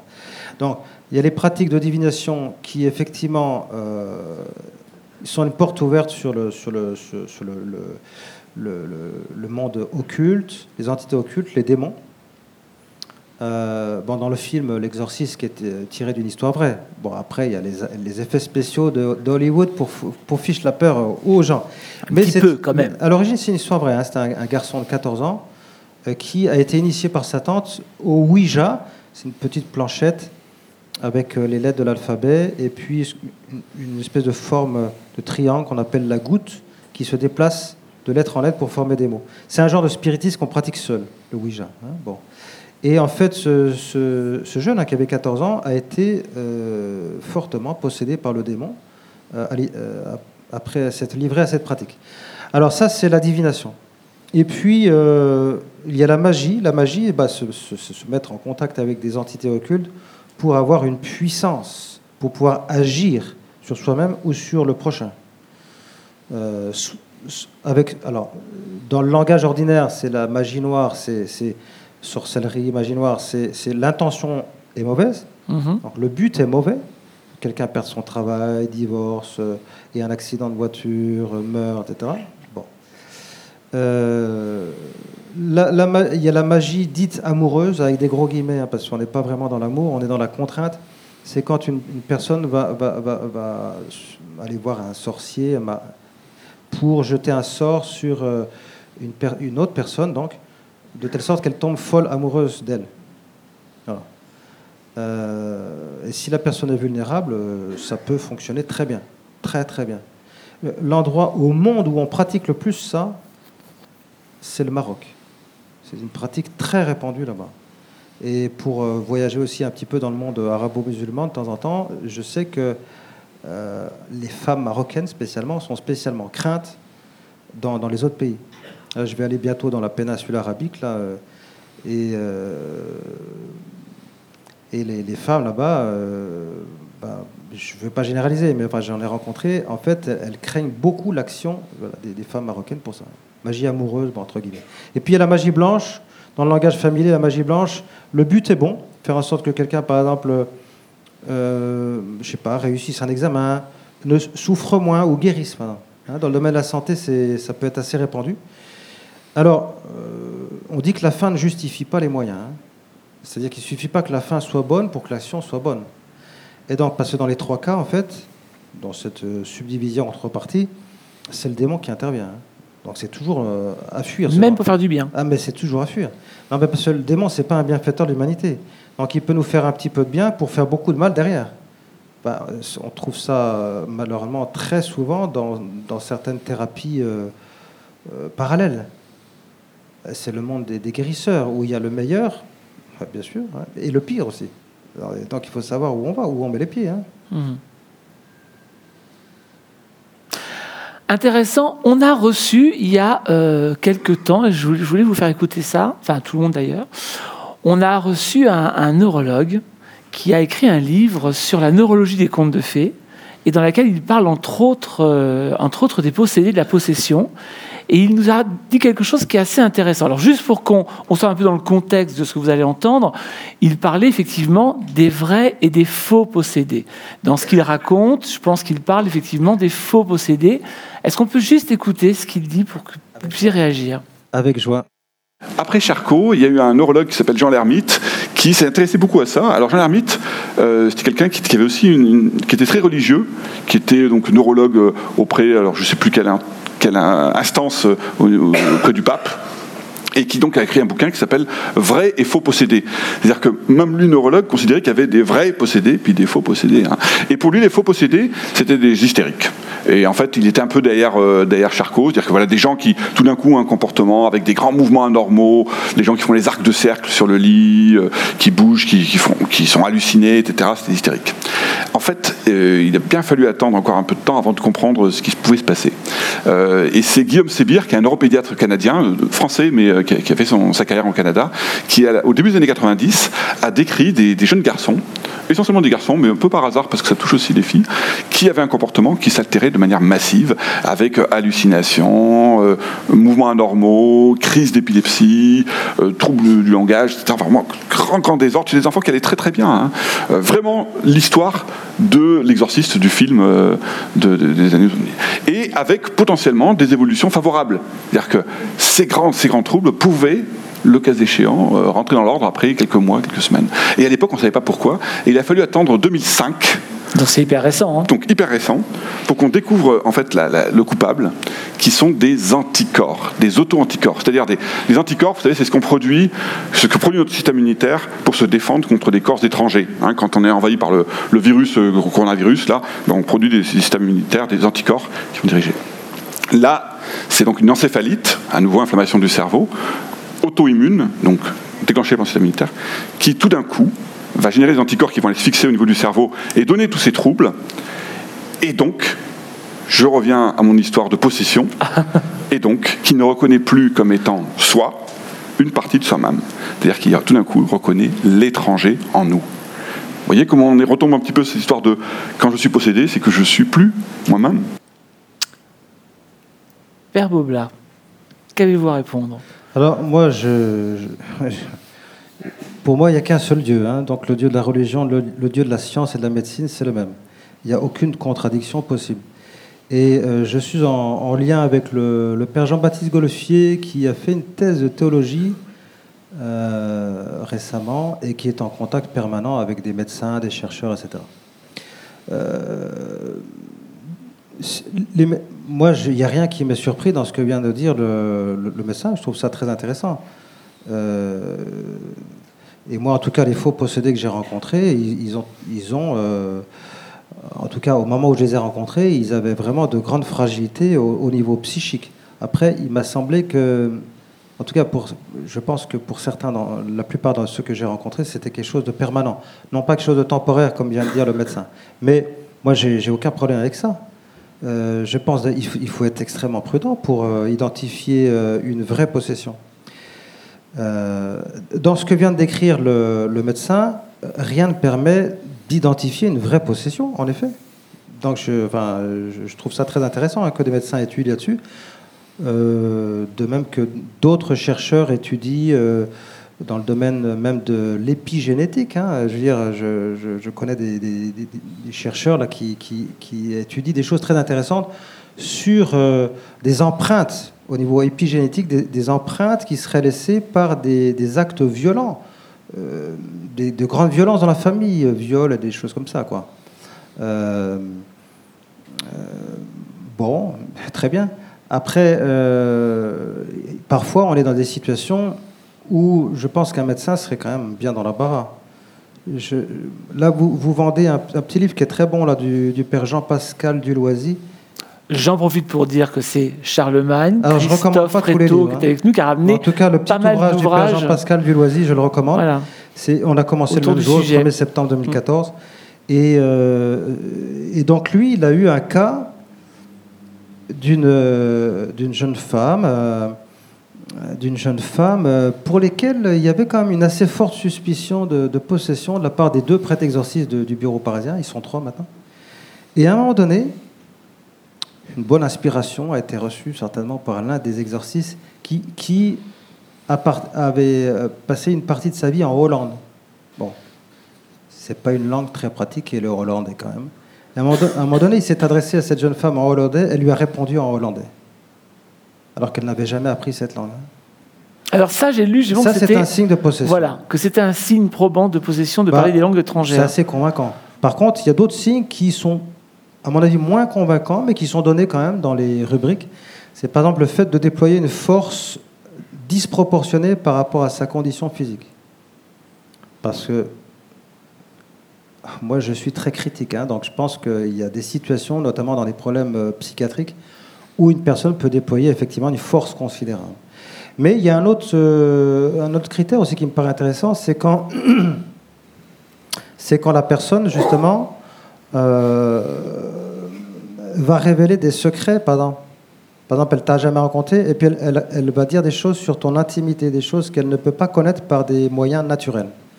On retrouve là la voyance. Ça, c'est aussi un signe de possession, voyez. Alors, ça ne veut pas dire qu'une personne qui est capable de dire des choses cachées sur ton intimité, elle est possédée. J'ai pas dit ça. Toutes les voyantes ne sont pas possédées. Non, mais j'ai pas dit- pas dit ça.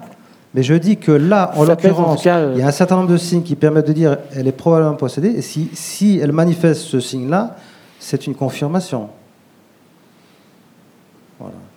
Et après, ça peut être, euh, ça peut être aussi, euh, euh, je sais pas, enfin, une, aversion particulière pour le- les choses religieuses, etc. Mais sans, sans raison particulière, quoi. Les- c'est comme physique, une répulsion physique. Enfin, euh, et puis bien d'autres choses. En fait, c'est des gens qui, il y a plein de choses bizarres et irrationnelles dans leur vie. hein. Euh, il y a des gens qui ont l'air, enfin, qui ont l'air tout à fait normaux. Il se passe parfois des choses dans leur domicile aussi, des choses très bizarres. Oui, c'est-à-dire que la possession peut aussi avoir des, des- des effets sur le milieu qui entoure la personne possédée. Oui, bien sûr. ouais. Mais parfois, le- l'entourage en souffre aussi. hein. Alors, c'est pas une maladie contagieuse. Hein. Alors, j'allais vous poser la Non, question. non, non, ça se rend- bah non, non. Alors, pas contagieuse, bien J'ai sûr, pas besoin de masque hein, et, et de gel. euh, non. mais est-ce qu'il est arrivé, par exemple, que toute une famille puisse vivre, euh, euh, puisse être euh, possédée par Euh, plusieurs je ne démons connais pas d'exemple. Et je me méfie beaucoup de ce qui est collectif d'ailleurs. Un petit peu comme les possédés de Loudun, etc. Et les phénomènes des les convulsionnaires de Saint-Médard aussi, à l'époque du jansénisme. Je me méfie beaucoup de ce qui est collectif parce que là, alors, il y a peut-être un point de départ euh, réel, mais après, il y a des phénomènes de contagion au niveau psychologique. hein. Ah oui, il y a des gens qui sont fragiles qui peuvent se persuader après de vivre les mêmes choses. Il faut être extrêmement prudent. Là, on vient d'entendre le docteur euh, Laurent Vercueil. Comment est-ce que la, la, la, la, communauté médicale le, réagit par rapport à, à, à l'exorcisme aujourd'hui? Est-ce qu'il y a une écoute? Bon, Vous nous avez dit que vous travaillez avec des psychiatres, par exemple, mais est-ce qu'il y a une écoute globale, une compréhension, ou est-ce qu'il y a, ce sont deux mondes qui sont assez séparés finalement bah, Je ne peux pas généraliser, parce que moi, enfin, moi, j'en parle facilement. Moi, j'ai une tante, par exemple, qui est médecin, qui n'est pas du tout chrétienne, catholique, elle est agnostique. Euh, elle n'est pas du tout dans la religion. Hein. Bon, mais enfin, je, parle facilement avec elle, évidemment, on est de la même famille. Donc je lui parle de ce que je fais, mais elle n'est pas, elle est pas choquée ou scandalisée. parce que, tante. Non, mais, non, mais parce que j'ai un discours qui est, si j'ai pas un discours d'illuminé quand même. Donc euh, on peut parler de tout, il n'y a pas de sujet tabou. Donc moi, elle ne sera pas forcément d'accord avec les conclusions ultimes que je vais poser, mais enfin, elle voit que mon discours, il est, il est censé euh, donc, euh, je pense qu'il faut, en tout cas, faut, il, faut, il faut être curieux. On n'est pas obligé de, tout savoir, mais être curieux, être ouvert, se dire tiens, peut-être que ça existe ce genre de choses. En tout cas, moi, je n'oppose pas la religion et la science ou la médecine, puisque de toute façon, il y a plein de médecins qui sont catholiques. Ils sont, ils sont de vrais médecins et ils sont catholiques et ils n'ont pas de problème avec mon discours. Je pense que beaucoup de questions se posent là ce soir. En tout cas, je vous sens très à l'écoute. On va passer le micro parmi vous. Il y a des gens qui veulent peut-être témoigner de choses qu'ils ont vues, vécues, entendues. Peut-être qu'il y a des questions qui se posent. En tout cas, la parole est à vous maintenant. Et le Père Bobla est à vous aussi. pour vous répondre. Qui veut prendre la parole?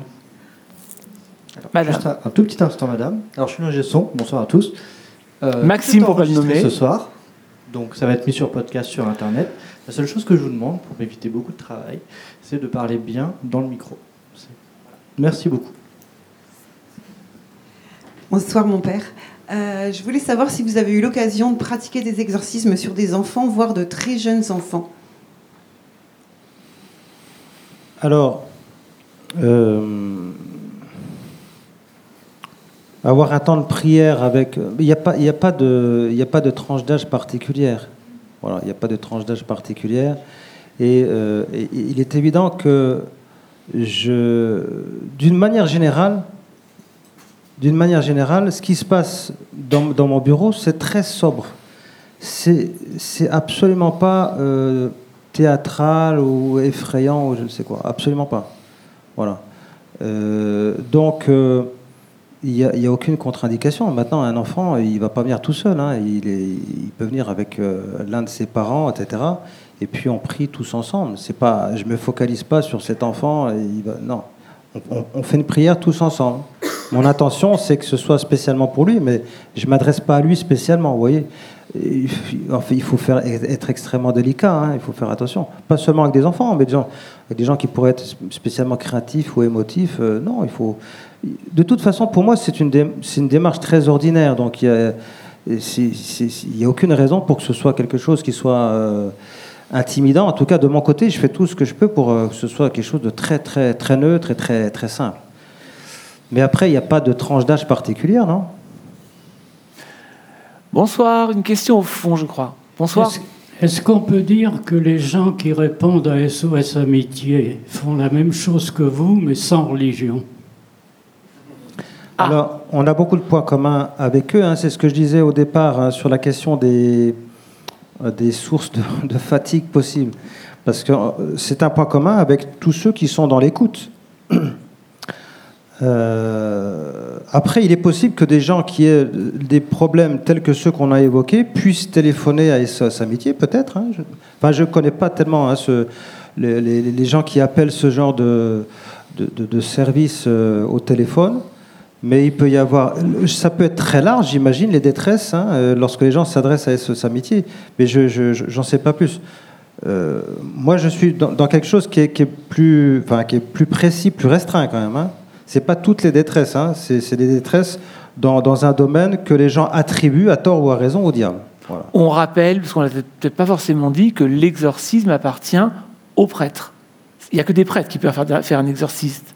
Alors, les, prières de délivrance ou de libération, disons, euh, ça c'est assez ordinaire. D'abord, tout prêtre peut faire ça, pas seulement un prêtre exorciste, et même dans certaines assemblées de prière, des gens qui, euh, qui sont un petit peu formés, prudents, euh, mandatés pour ça, peuvent le faire aussi.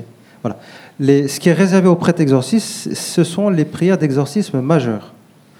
Maintenant, les gens qui viennent, euh, ils viennent avec leurs problématiques et puis on, essaie, on décortique, on voit de quoi il s'agit. C'est pas forcément des choses très graves. hein. Mhm. On a une question. Oui, bonsoir. Euh, je vous ai écouté avec attention et. je- bon, J'appuie peut-être Non, comme ça. Je vous ai écouté avec attention ce soir et euh, je me pose une question. Est-ce que finalement, comme les scientifiques, tout ce que vous ne pouvez pas expliquer, vous le considérez soit non existant pour les scientifiques et vous comme les personnes qui sont possédées ou qui ont le démon? Voilà, Je suis assez surpris quand même de. Enfin, j'allais dire de l'ouverture qui n'est pas là, présente pour moi. Vous comprenez ma Alors. question? Vous parliez par exemple de guérisseurs et d'autres euh, Oui.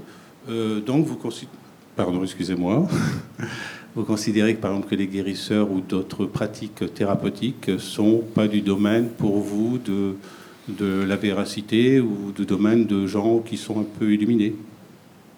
Ah, j'ai pas dit ça. hein. Non, mais moi je l'interprète. Oui, je le constate. Merci. Alors, ben, je vais vous répondre. Oui. Alors, le...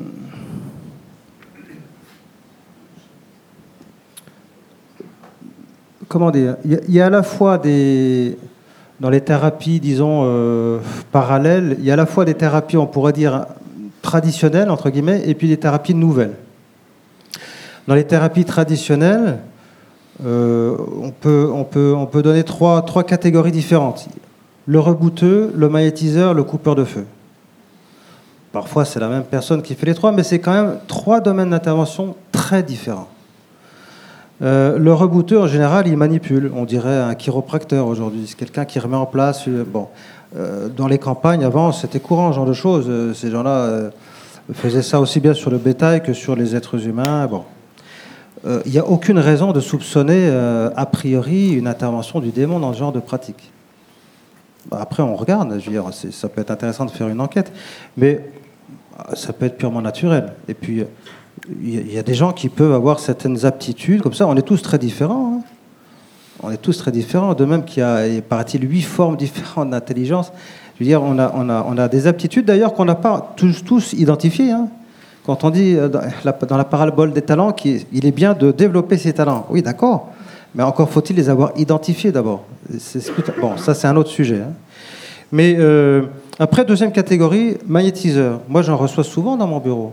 Mais euh, ça m'intéresse de savoir ce qu'ils font parce que il n'y a pas des études pour devenir magnétiseur, il n'y a pas un diplôme de magnétiseur. Donc derrière ce mot, qu'est-ce que la personne qui utilise elle-même ce, mot, qui se définit comme magnétiseur, qu'est-ce qu'elle met derrière ce mot? Quelle est sa pratique? Ça m'intéresse qu'elle m'explique ce qu'elle fait. On en parle tranquillement. Et puis, euh, euh, euh, bon, parfois, il y, a différentes, pratiques. Il y a des choses qui me paraissent, bon, sur lesquelles j'ai rien à dire, ben, et puis il y a des choses qui me paraissent dangereuses, mais je leur dis. Et puis, euh, euh, j'essaie de savoir s'il y a eu un peu d'occultisme dans la famille, d'où ça vient, hein, parce qu'il me parle d'un don. Qu'est-ce que c'est que ce don? D'où ça vient, etc. Peut-être, hein, pourquoi pas. Donc, quand ce sont des gens qui, euh, euh, qui sont eux-mêmes, je dirais, un peu dans l'interrogation sur ce don, je leur dis, ben, on peut faire une expérience. Parce- En général, c'est des gens qui sont assez proches de la religion catholique, hein, parfois même euh, catholiques pratiquants. Alors je leur dis, ben, écoutez, on peut par exemple faire un jeûne, vous pourriez faire un jeûne de cette pratique pendant trois mois, par exemple, et puis euh, vous approfondissez, vous enrichissez, vous développez votre vie chrétienne, sacramentelle, euh, la prière, etc. Et puis chaque jour, vous priez le Seigneur de vous retirer ce don si jamais il ne vient pas de lui et n'est pas pour le bien. Et puis vous faites ça pendant trois mois, puis on fait le, bilan après. Et quand on fait ça, bah, pour certains, le don est parti. Pour d'autres, il est encore là. Donc il faut aviser au cas par cas. Euh, donc ce sont des gens qui, en général, approchent la main d'une partie en souffrance du corps.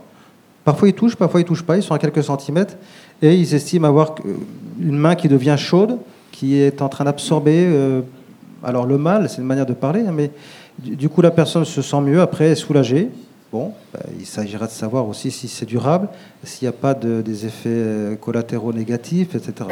C'est un petit peu sur la durée qu'on verra ce genre de choses. Et puis, la troisième catégorie, c'est les coupeurs de feu. Et là, euh, dans ce que j'ai pu voir, les coupeurs de feu, c'est toujours, toujours, dans ce que j'ai vu, toujours une pratique occulte. Ça n'est en aucun cas un don qui vient de la nature. Sinon, ça voudrait, ça voudrait dire que c'est inné. Or, c'est pas inné du tout. C'est un jour quelqu'un qui leur a proposé, leur a dit Tu serais d'accord? Parce que je suis âgé, je vais mourir, il faut que je transmette le don. Est-ce que tu- serais d'accord pour le recevoir? Si tu es d'accord, tu devras faire ce geste-là. Tu devras réciter ces paroles-là, mentalement ou à voix basse, avec interdiction formelle de le révéler. Et tu verras, ça marche. Et ça marche aussi bien par téléphone ou sur photo. Donc là, il n'y a aucune explication scientifique possible. Aucune. D'ailleurs, c'est assez étonnant de voir que l'hôpital public, qui jusqu'à peu de temps était euh, une institution sacro-sainte de la laïcité républicaine, euh, est investi maintenant par ce genre de thérapeute, puisque en oncologie ou en radiothérapie, on donne le numéro de téléphone du coupeur de feu qu'on peut appeler et qui fait en fait un rituel de magie à distance, hein, avec une conjuration, et ça fonctionne très bien. Alors les médecins qui sont agnostiques, euh, souvent ils sont pragmatiques, ils disent bah, puisque ça marche, pourquoi pas essayer voyez? Bien sûr que ça marche. Qu'est-ce qui marche? La personne elle a demandé par exemple de, ne plus souffrir après s'être ébouillantée.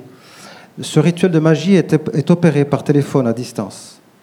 La douleur s'arrête instantanément. Et il n'y aura pas de problème de cicatrisation non plus. On le constate, hein, c'est factuel ça. Bon, simplement, le- le- ça vient, ça vient de, des entités occultes qui ne sont en rien des bienfaitrices de l'humanité. Et donc, dans les jours et les semaines qui suivent, il y aura toujours plein d'effets collatéraux négatifs. Dans ce que j'ai observé, c'était ça. Et d'ailleurs, c'est assez logique, parce que, euh, comment dire, ça fonctionne comme la pêche à la ligne. Si vous avez juste un bâton, un fil et un hameçon, même le poisson le plus maladroit, le plus stupide, il va pas mordre à l'hameçon. Il faut mettre un appât. D'accord? Donc si vous mettez un verre euh, bien dodu, euh, qui est encore vivant, là, qui bouge sur l'hameçon, le poisson va voir ça. Pour lui, c'est son prochain repas. C'est très positif. Et il se trompe pas. hein.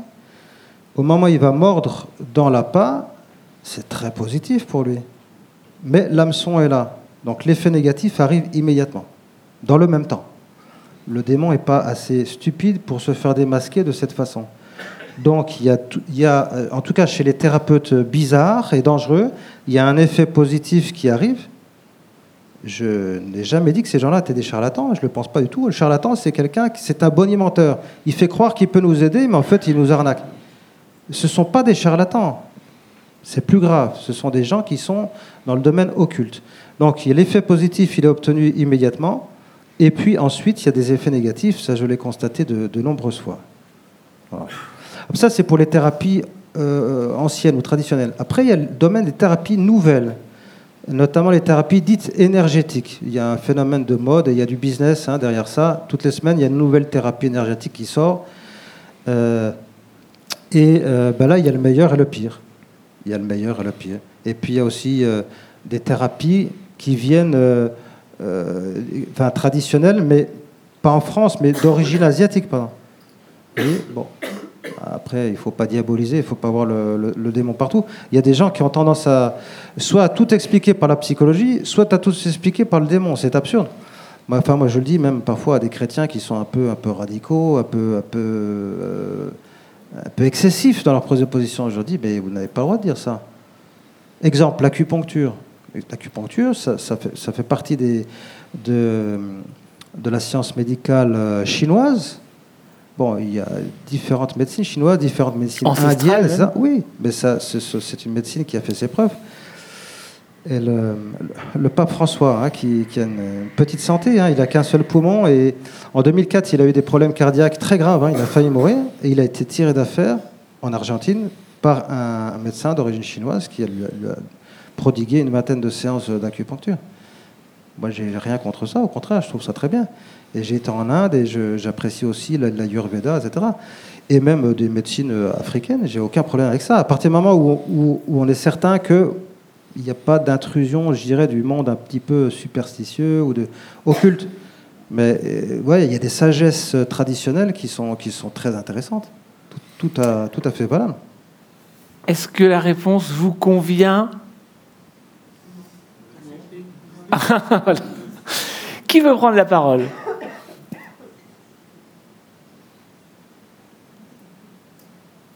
Ah, devant. Jean. Ah bah alors après, ce sera vous. Bonsoir. Euh, à ma connaissance, dans mes souvenirs, c'est euh, Thomas d'Aquin.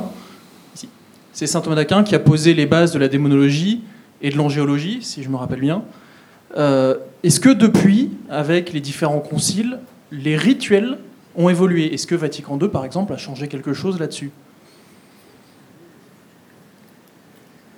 Alors, le- les rituels d'exorcisme euh, d'exorcisme appartiennent à, ce qu'on appelle la liturgie. La liturgie, c'est la prière publique et officielle de l'Église. Alors, la liturgie a été rénovée euh, dans le sillage du Concile Vatican II.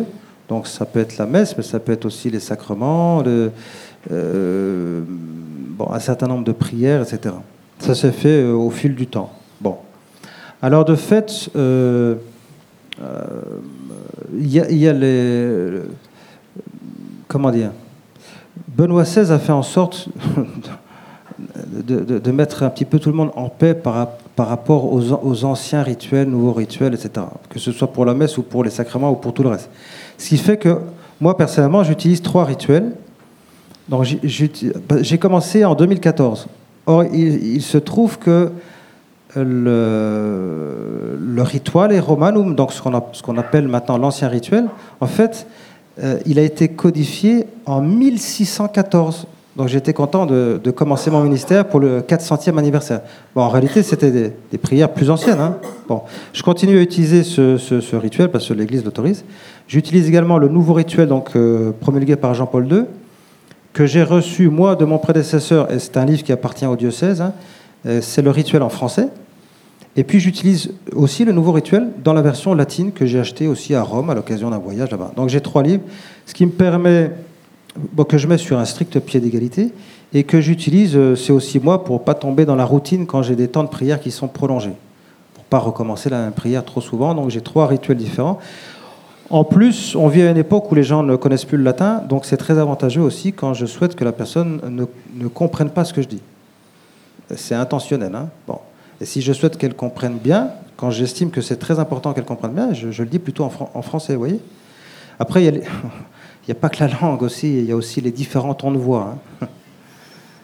Moi, je suis très, très sobre et très, très doux dans mon approche, et voilà. Parce que je ne veux pas, veux pas influencer la personne par ma démarche. Voilà. Donc, et j'utilise donc le- le- les différents rituels en fonction de ce que je juge approprié. Euh, donc comme ça, j'ai une, panoplie de, prières qui est, très large. Quoi. Donc ça fait partie des livres qui ont été de la liturgie qui ont été euh, qui ont été rénovés aussi. Donc euh, là, c'était à l'époque de Jean-Paul II. Il y a, donc il y a un nouveau rituel d'exorcisme, effectivement. ouais. D'ailleurs, le- le- la liturgie nouvelle, l'un des, l'un des atouts de la liturgie nouvelle hein, euh, dans le sillage du concile, c'est de faire participer beaucoup plus la personne. C'est beaucoup plus interactif. Alors qu'avec l'ancien rituel, c'est vrai que le risque, c'est que la personne pour laquelle on prie soit un peu trop passive. Euh, Ce qui est- ce qui est- euh, ce qu'il faut éviter, évidemment. Plus on participe dans la prière, euh, et mieux c'est. Une question ici. Bonsoir. Euh, je souhaiterais revenir sur les, les films. En l'occurrence, euh, L'Exorcisme, il y en a eu bien d'autres. Euh, quand, euh, on quand vous pratiquez un exorcisme, est-ce que le, quand la personne est guérie, le, le démon est personnifié physiquement? Euh, personnifié physiquement, c'est-à-dire qu'il y a une, comme l'apparition d'un être humain ou? Oui, voilà. Est-ce qu'on on peut s'en faire une représentation physique ou est-ce que c'est de l'ordre de l'imaginaire ou euh, Alors moi je crois pas, non. Je crois que ça c'est que dans les films. hein. Oui, oui. Euh, après les films, euh, donc euh, le film Exorciste est intéressant. Moi je l'ai vu deux fois. Je l'ai vu une fois euh, quand j'étais, euh, J'étais jeune étudiant et j'étais même pas baptisé, j'étais complètement agnostique, je croyais en rien, je croyais pas du tout en l'existence du démon. hein. Et le film, il m'avait vraiment foutu la trouille. Oh, bah, vous n'êtes pas le seul, à mon avis, on est Ouais, nombreux. non, mais je croyais pas en l'existence du démon, mais il m'a foutu la trouille quand même. Et puis en fait, euh, je l'ai revu avec beaucoup d'intérêt quand j'ai commencé mon ministère d'exorcisme il y a six ans. Euh, parce que je savais que c'était inspiré d'un fait réel. Donc, euh, et en fait, il y a plein de, choses intéressantes dans ce film. Par exemple, les deux prêtres qui interviennent pour aider la, petite, là, ni l'un ni l'autre n'est exorciste, officiellement. C'est des prêtres très ordinaires. hein. Il y a un prêtre de, de la paroisse du coin, là. Le plus ancien n'est pas un prêtre exorciste. Non, il a, il a été missionnaire euh, Ouais. euh, en, en Iran ou je ne sais pas où. Et donc on se dit, ouais, mais il doit avoir un peu l'expérience des divinités païennes et des démons, euh, on va lui coller ça sur le dos. Là. Mais aucun des deux n'est exorciste. Et ça correspond parfaitement à la réalité des États-Unis à cette époque, c'est-à-dire euh, dans les années 70. Parce que dans les années 60, 70 et début des années 80, il y a une très forte sécularisation dans l'Église. Très forte sécularisation. Et donc, on ne parle plus du péché, de l'enfer, du démon, plus personne n'en parle à cette époque. Et il y a peut-être une dizaine de prêtres exorcistes pour l'ensemble des États-Unis, peut-être une dizaine en France aussi. Alors que maintenant, il y en a dans tous les diocèses. Voilà. Donc, ça correspond très bien à la réalité. Euh, après, bon, il y a, bien d'autres choses. euh, d'autres choses étonnantes dans, ce film qui ne correspondent pas à la réalité, mais j'ai j'ai été heureux de revoir ce film, oui. Après, j'ai vu Le Rite aussi. Le Rite, c'est un, bon, il y a le- c'est un, film qui est destiné à faire peur, mais c'est inspiré aussi de faits réels. Oui, il y a- toujours des choses intéressantes à prendre finalement Oui. dans, ce- dans ces films-là. Pour Oui. rebondir sur ce que dit monsieur, euh, effectivement, dans un, dans un exorcisme, une fois qu'il est terminé, où part le démon Une fois qu'il est chassé? Oui. Non, mais J'entends, c'est- il va au diable. Non, mais c'est intéressant parce que on voit, par exemple, dans l'Évangile, notre Seigneur, à un moment donné, il envoie des démons dans un troupeau de porcs. Et euh, nous, on a des canards à la Castille. hein. Pauvre bête. Non, non. Mais, mais en fait, non, mais c'est drôle parce que, comment dire, euh, euh, il y, a- il y a parfois une croyance, c'est que le, le démon, quand il part, il se jette dans l'être vivant le plus proche qu'il rencontre. Bah, comme dans l'exorciste. Non, mais ça, c'est pas la réalité. Et il se trouve qu'à la Castille, justement, il y avait des dames là qui s'occupaient de l'entretien de. Et il y en avait une nouvelle qui avait été recrutée. Elle n'avait pas été prévenue par les autres que ce jour-là, ah, c'était mon prédécesseur, il faisait un exorcisme majeur dans la, chapelle. Et alors, euh, lui, il avait tout un luxe de précaution qui, ne me paraît pas nécessaire. C'est-à-dire qu'il il fermait l'une des portes d'entrée du rez-de-chaussée à clé. Il allait à l'autre bout du couloir, il fermait à clé. Ensuite, il entrait dans la chapelle. Il fermait à clé une porte. Il fermait à clé la deuxième porte. Donc il y avait quatre verrous. hein. Personne ne pouvait rentrer là. hein. Et il se retrouvait avec le possédé dans la chapelle. Mais euh, en fait, c'était pas discret du tout. C'était pas discret du tout, parce que au, au- au premier étage, tout le monde était au courant qu'il fallait surtout pas descendre au rez-de-chaussée, etc. Et tout le monde avait la trouille. Donc moi, j'ai voulu éviter ça justement, que ce soit le plus sobre possible, et sans que les gens se rendent compte de quoi que ce soit dans l'entourage. Mais alors, cette, dame, cette dame qui venait d'être recrutée, en fait, elle ne savait pas qu'il y, avait- qu'il ça. Et puis, elle était descendue au sous-sol. Et puis, en fait, euh, ses collègues l'avaient appelée sur son téléphone portable. Elle lui dit Ah, mais tu es où? Ah, mais il faut pas que tu restes là, c'est terrible, parce que le- il y a le père Intel qui est en train de chasser des démons, tu étais vraiment en danger, etc. Ah, C'était un genre de bizutage pas très sympa. hein. Donc, euh, elle était remontée, euh, effrayée, etc. Et alors, du coup, la dame qui s'occupe un peu de toute l'équipe, quand j'ai démarré, elle m'a demandé de leur faire une petite instruction, justement, de leur expliquer ce que je faisais, pour dédramatiser, voilà, pour pas qu'elles se sentent en danger ou quoi que ce soit. ouais. Est-ce que quelqu'un veut prendre la parole? Il n'y a personne? Ah, voilà, là-bas. Et après, ce sera vous. Bonsoir, Bonsoir. mon père.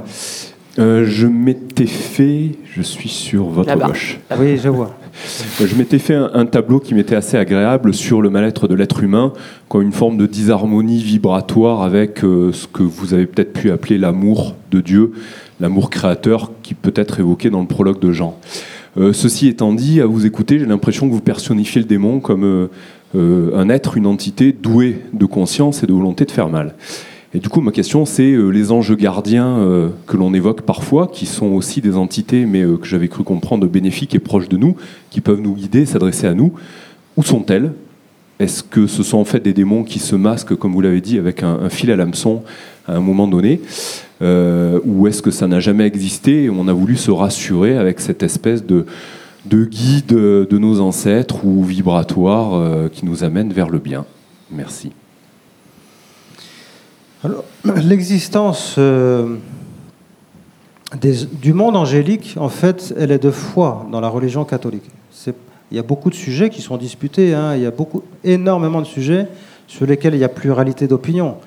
Et même dans le monde angélique, il y a plein de sujets qui ne sont pas du tout définis. Par exemple, est-ce que tout homme a un ange gardien?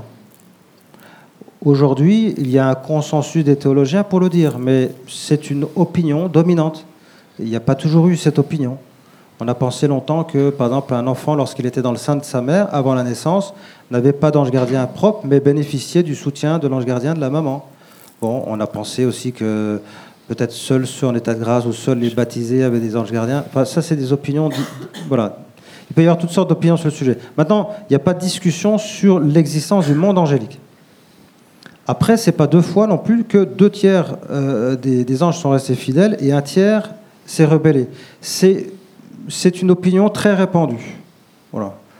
Euh, euh, alors, ce qui nous est demandé à nous, effectivement, euh, dans l'Église, c'est d'avoir d'avoir une dévotion, c'est-à-dire d'avoir du respect, de l'estime, de la bienveillance pour son ange gardien. Parce que nous, on estime que euh, bah, de façon ordinaire, on ne le voit pas et on ne peut pas échanger avec lui, mais on sait qu'il est là, on a confiance qu'il est là, et euh, c'est vrai qu'on peut avoir tendance assez facilement à l'oublier, hein, ça c'est sûr. Donc on invite les fidèles à avoir aussi cette dévotion pour, euh, pour les bons anges, pour les anges gardiens. Après, la tentation est grande de- d'entrer en conversation avec les anges et de développer une relation euh, plus, plus approfondie avec eux. J'en veux pour preuve la littérature hein, qui, euh, qui est florissante. Moi, quand j'ai débuté mon ministère, j'étais à Paris et j'étais dans le 17e arrondissement et euh, avenue des Ternes. Et en fait, j'ai voulu faire une petite enquête sur les anges parce qu'il me semblait que c'était un thème qui était un peu à la mode. Alors je suis allé juste à côté, il y a la Fnac, une Fnac très grande, et je suis allé dans, dans, dans le, le rayon religieux, et puis j'ai cherché des livres sur les anges pour faire mon enquête. Et puis bon, j'en ai trouvé 3-4 là, mais j'étais un peu déçu quoi. Alors je demande à une vendeuse, et puis elle me dit Ah, mais non, mais c'est pas là qu'il faut chercher, c'est dans le rayon ésotérisme, allez voir un peu plus loin là-bas. Et là, il y avait mais, toute une armoire, une centaine de titres différents. Dans le rayon catholique, j'ai dit trois livres. Il y en avait un qui avait l'air vraiment intéressant. Les deux autres, euh, c'était pas des livres, à mon avis, dangereux, mais pas très intéressants. Et j'estime, mais là c'est mon opinion, hein, j'oblige personne à être d'accord avec moi, j'estime en tout cas que la centaine de titres différents dans le rayon ésotérique, d'abord ils avaient raison d'être là, c'était bien leur place en effet, et ils étaient tous plus mauvais les uns que les autres. Ah oui, parce que justement ils incitaient à entrer en contact avec les anges en récitant des formules, en, invoquant des noms bien particuliers, etc. Bon, alors, mais moi, je vous parle, d'où je vous parle, c'est l'Église catholique. hein. Donc, euh, dans l'Église catholique, on estime qu'on peut invoquer trois anges dont on connaît le nom, c'est Saint Michel, Saint Raphaël, Saint Gabriel. Tout autre nom relève, je dirais, d'autres traditions, notamment la Kabbale. Dans, laquelle il y a, d'excellentes choses, mais il y a aussi des choses extrêmement dangereuses. Donc ça, c'est un domaine dans lequel moi, je ne souhaite pas m'aventurer. Mais en tout cas, l'Église nous, met en garde contre ce genre de choses. Voyez Il y a des gens qui, qui vont, qui vont avoir toute une démarche pour se mettre en contact avec les anges en récitant certaines incantations, formules de prière, etc. Et qui vont se mettre en danger. Voilà. Sachant qu'à notre époque, c'est plus tellement les livres en papier, c'est sur Internet, vous avez tout. hein. Le meilleur et le pire. Il y a tous les rituels de sorcellerie sur Internet. Sachant qu'il il y a aussi une tranche d'âge qui s'intéresse beaucoup à ces questions-là. hein. Les jeunes. Il y a beaucoup de, jeunes hein, qui ont été enthousiasmés, sans doute à juste titre, par euh, la qualité euh, de plume de Rollins dans le- les, les ouvrages de Harry Potter. C'est très agréable à, à lire. hein, euh, et donc, euh, il y a beaucoup de jeunes qui ne lisaient pas, qui se sont mis à la lecture parce qu'ils ont été passionnés par ce type de roman. Maintenant, c'est quand même ambigu parce que c'est vrai que ça met en valeur la sorcellerie, justement. Hein et donc, euh, ça peut susciter une curiosité qui, dans certains cas, est dangereuse parce que les jeunes, ils vont, ils vont chercher sur Internet des rituels de magie, de sorcellerie et peuvent se mettre vraiment en danger. Bon, je pense qu'on n'a pas attendu Harry Potter en même temps. Je pense que l'adolescence est naturellement attirée par tout ce qui touche. de toute bah, façon. non, mais de toute façon, je j'ai j'ai La pas le- mort et le- Non, non, mais je, puis je, je ne souhaite pas exagérer euh, quoi que ce soit. C'est une simple constatation. Simplement, n'oubliez pas, vous parliez tout à l'heure du neurologue là, qui s'intéressait aux, aux contes de fées. Contes de fées. Bon, les contes de fées, les légendes, tout ça, ça a toujours euh, existé. Il y a toujours eu des histoires de sorcières, de Toujours. sorciers. De... Oui, oui, d'accord. Mais il y avait toujours euh, un discours, euh, comment dire, pédagogique et moralisateur dans ces histoires. Et euh, le bien triomphait toujours. Et la sorcière, euh, ça se terminait toujours très mal pour elle hein, dans ces histoires. Avec Harry Potter, c'est différent. C'est-à-dire qu'on on met en valeur et on rend vraiment attirant et séduisant la sorcellerie. Ça, à mon avis, c'est c'est embêtant. On a une question. Euh, monsieur, au milieu. Euh, oui, bonjour, bonsoir. Bonsoir. Euh, je ne sais pas comment. Je, vou- je voudrais avoir un avis sur, sur une certaine chose. Hein. Votre avis sur une chose. Alors, je ne sais pas comment. Le... Je vais vous donner un exemple. Il y a une personne qui pense euh, très fort du mal d'une autre personne, ou très fort du bien d'une autre personne, très fort du bien d'une autre personne. La, personne qui reçoit, vous voyez, ce, qui- par exemple, moi, je, je pense de vous quelque chose de très mauvais ou de très bon, d'envieux ou quoi que ce soit. Vous, vous ressentez un mal-être. Parlez bien en face du micro. Oui, monsieur. vous vous Voilà. ressentez un mal-être, euh, un état, euh, vous n'êtes pas bien, vous avez mal à la tête, vous êtes euh, un peu, euh, un peu abattu et tout. Et il y a des personnes qui vous font passer ça avec des prières. Vous les ca- catégorisez, vous, vous, vous les cat- Catégoriser. catégorisez dans quel, dans quel? L'oculi, le, le, le bon ou le mauvais? Bah, on revient un petit peu au sujet qu'on a traité tout à l'heure, finalement, euh, sur, euh, sur l'occultisme, sur les thérapies parallèles. Ça- je pense Non. que vous êtes un peu Non, là-dedans. non. non? Alors, pour, le- C'est pour le- c'est des prières. Oui, C'est alors- pas, c'est pas des incantations. Non, mais d'abord, une prière. Enfin, je, je vois dans ce que je fais, moi, hein, les prières que je fais, je pense, moi, c'est ma foi hein, qui me permet de dire ça. Hein. J'oblige personne à me croire, mais je crois euh, qu'il y a un, effet au, au niveau spirituel et surnaturel dans les prières que je fais. Mais c'est pas le seul effet. Il y a aussi un effet au niveau psychologique. Moi, ce que je veux, c'est que la personne elle aille mieux. Euh, je veux dire, si elle est persuadée qu'elle va aller mieux, puis il y a l'effet placebo aussi qui existe. Non, mais il faut le prendre en considération. Moi, je, je ne nie pas du tout ça. Au contraire, si je lui fais du bien à tous les niveaux, ben, tant mieux. C'est ça que je souhaite. Hein. Attendez, attendez, on vous apporte le micro, monsieur. Comme ça, tout le monde vous entend. La, pe- la personne qui, vous, qui, qui, qui- qui fait pour que vous allez mieux dans ce que je vous dis. Par exemple, quelqu'un qui jalouse et tout, d'un coup on est mal et tout. Quand ces personnes le fait, on a d'abord c'est des, prières, euh, voilà, c'est des prières. À un moment donné, il y a une sensation que le, le- quelque chose se passe et que ça part. On se sent mieux. C'est pas psychologique. On se sent mieux. Il y a vraiment une, une espèce de, de- Mais vous parlez de quelque chose que vous avez vécu? Oui. Bah oui. Alors, euh, bon, j'ai- je, euh, le simple fait d'avoir une pensée, enfin, ça c'est- ma croyance, hein.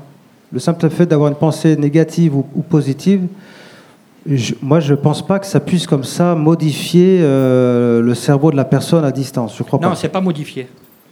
C'est c'est enlever le pas bon. Le- ah, voilà, c'est ce qu'elle me dit ma femme, c'est porter le mauvais œil, on appelle ça. Moi, je suis d'origine italienne du Sud. Ah oui, oui. Euh, quoi? Non, non, mais c'est très intéressant. C'est lié à une culture, ça. Oui, Mais ma, oui. mère ma- enfin, ma pauvre maman était très, très, très, très pratiquante. Oui. Euh, pas de répit oh, et tout ça. elle avait- Oui, oui. Ouais. Elle avait, elle avait ce, enfin, on ne dit pas un don, elle avait cette culture de, de Oui. faire passer les choses. Oui, oui, oui, j'ai entendu parler de ça. Après, n'oubliez pas que il y a aussi certaines formes de superstition hein, dans cette région d'Italie du Sud. Oui, oui, oui. Qu- Quand on fait la, avec ses deux doigts, quand on griffe par exemple un objet, etc., en disant cornuto, cornuto, c'est pour conjurer justement euh, le démon. Ah, il y a- moi, je pense que c'est une démarche superstitieuse. hein. Moi, je moi, je Ouais. parle pas du démon. Non, non, d'accord. Je, je, je parle qu'une personne qui envie une autre, ou Oui. dans le bon sens ou dans le mauvais, Oui, donne un mal-être. oui, À un moment donné, si c'est vraiment du profond de soi, oui. Donne un mal-être à la personne qui le reçoit. Ben, je peut-être. Enfin, moi, je l'ai pas observé. Peut-être, j'ai un petit peu de mal avec ça, mais pourquoi pas? Moi, j'ai vu en Inde aussi des, catholiques, hein, pourtant des catholiques, hein, qui, qui ont gardé certaines superstitions aussi. Quand un jeune, un, un enfant vient de naître et jusqu'à euh, l'âge de 5-6 ans, on lui met une petite tache noire comme ça, on lui dessine une petite tache noire sur la joue pour l'enlaidir légèrement. Parce qu'ils craignent que si l'enfant est trop beau, que ça puisse susciter la jalousie chez des mauvais esprits et qu'il puisse y avoir un mauvais sort. Moi, je pense que c'est une croyance qui est superstitieuse. Mais c'est encore enraciné dans la pratique et dans la vie quotidienne de beaucoup de, de- de catholiques en Inde. hein. C'est d'origine hindoue. Mais je pense qu'on a besoin quand même de superstition. Ah bah besoin, euh, non. Alors, je crois, je crois qu'on est sur un autre Moi, je, je débat. pense Alors, que nous- c'est une cro- non, je pense que c'est une croyance. Il y a des croyances et des pratiques erronées. hein. Tout, à mon avis, tout n'est pas vrai quand même. Tout n'est pas valable. on, on va, on va prendre une dernière question, madame, là-bas. Euh, moi, je voulais juste rebondir, euh, je ne sais pas si on m'entend bien, sur ce que vient de dire euh, le père présent. Tout simplement parce qu'il dit que ce sont des superstitions que d'aller justement de lancer le mauvais œil, d'avoir bon. Mais il y a encore pas si longtemps que ça, on faisait venir des prêtres pour bénir une maison avant d'y emménager. Est-ce que c'est aussi une superstition? Est-ce que là, le prêtre qui vient et qui se prête à ça euh, est dans la superstition aussi Alors, s'il vient tous les mois bénir la maison, oui, c'est superstitieux.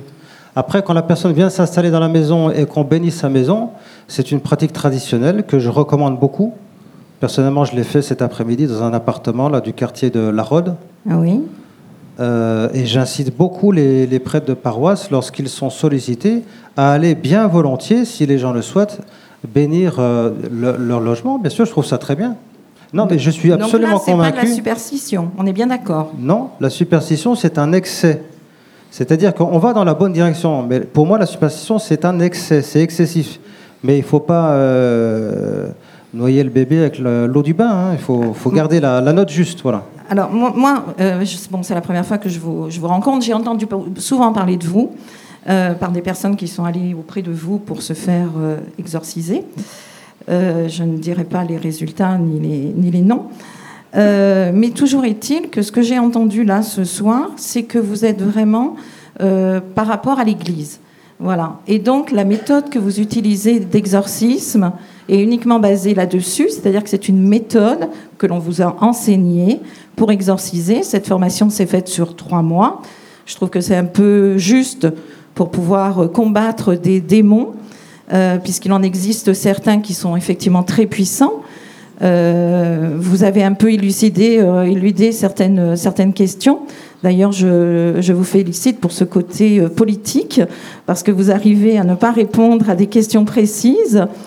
Mais ce que je voulais dire par là, c'est que euh, vous avez une méthode qui est très, précise et qui se rapporte un petit peu à ces fameuses choses que vous regrettez euh, chez les autres, à savoir que eh cette méthode qu'on vous enseigne, que vous ne devez pas divulguer, hein, qui est faite de rituels, d'injonctions, etc., eh bien, euh, vous critiquez chez les autres qui le font aussi, dans d'autres, pas obligatoirement, mais avec d'autres croyances, j'ai envie de dire.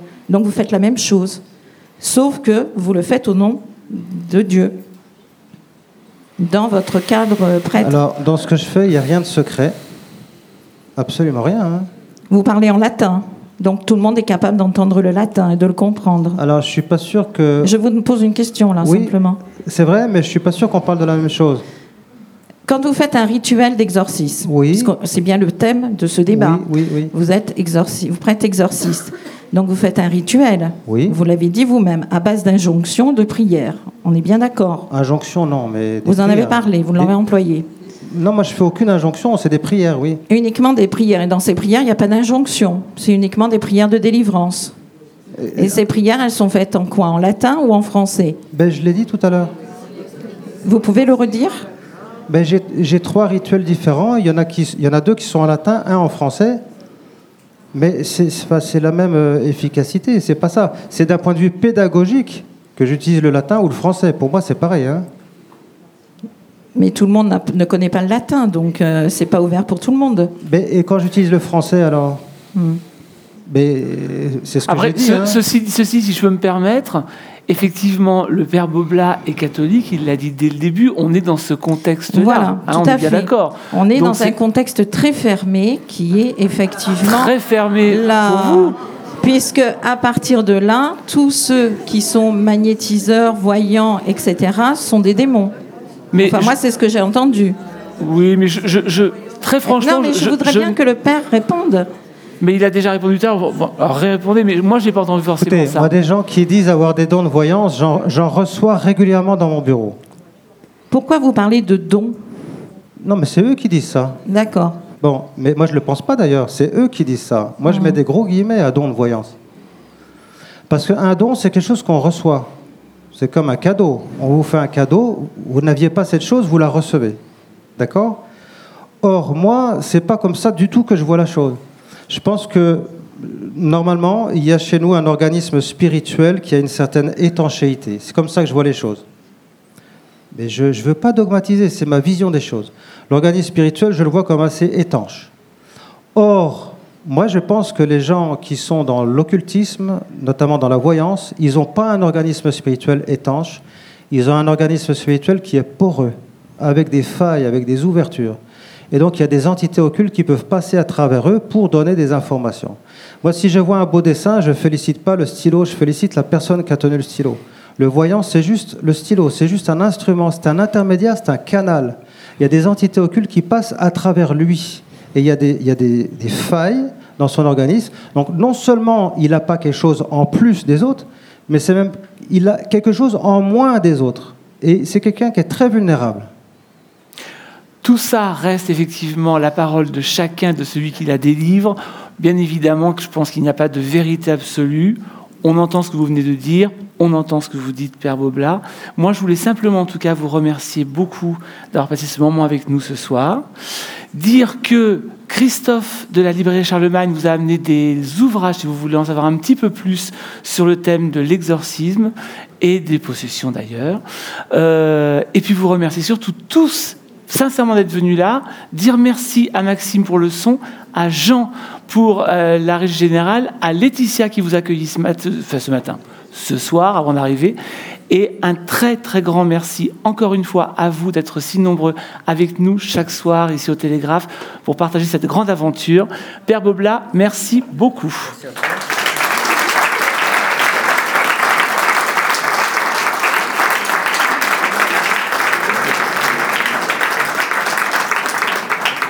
Et passez une très très belle soirée et une très belle nuit et faites de beaux rêves.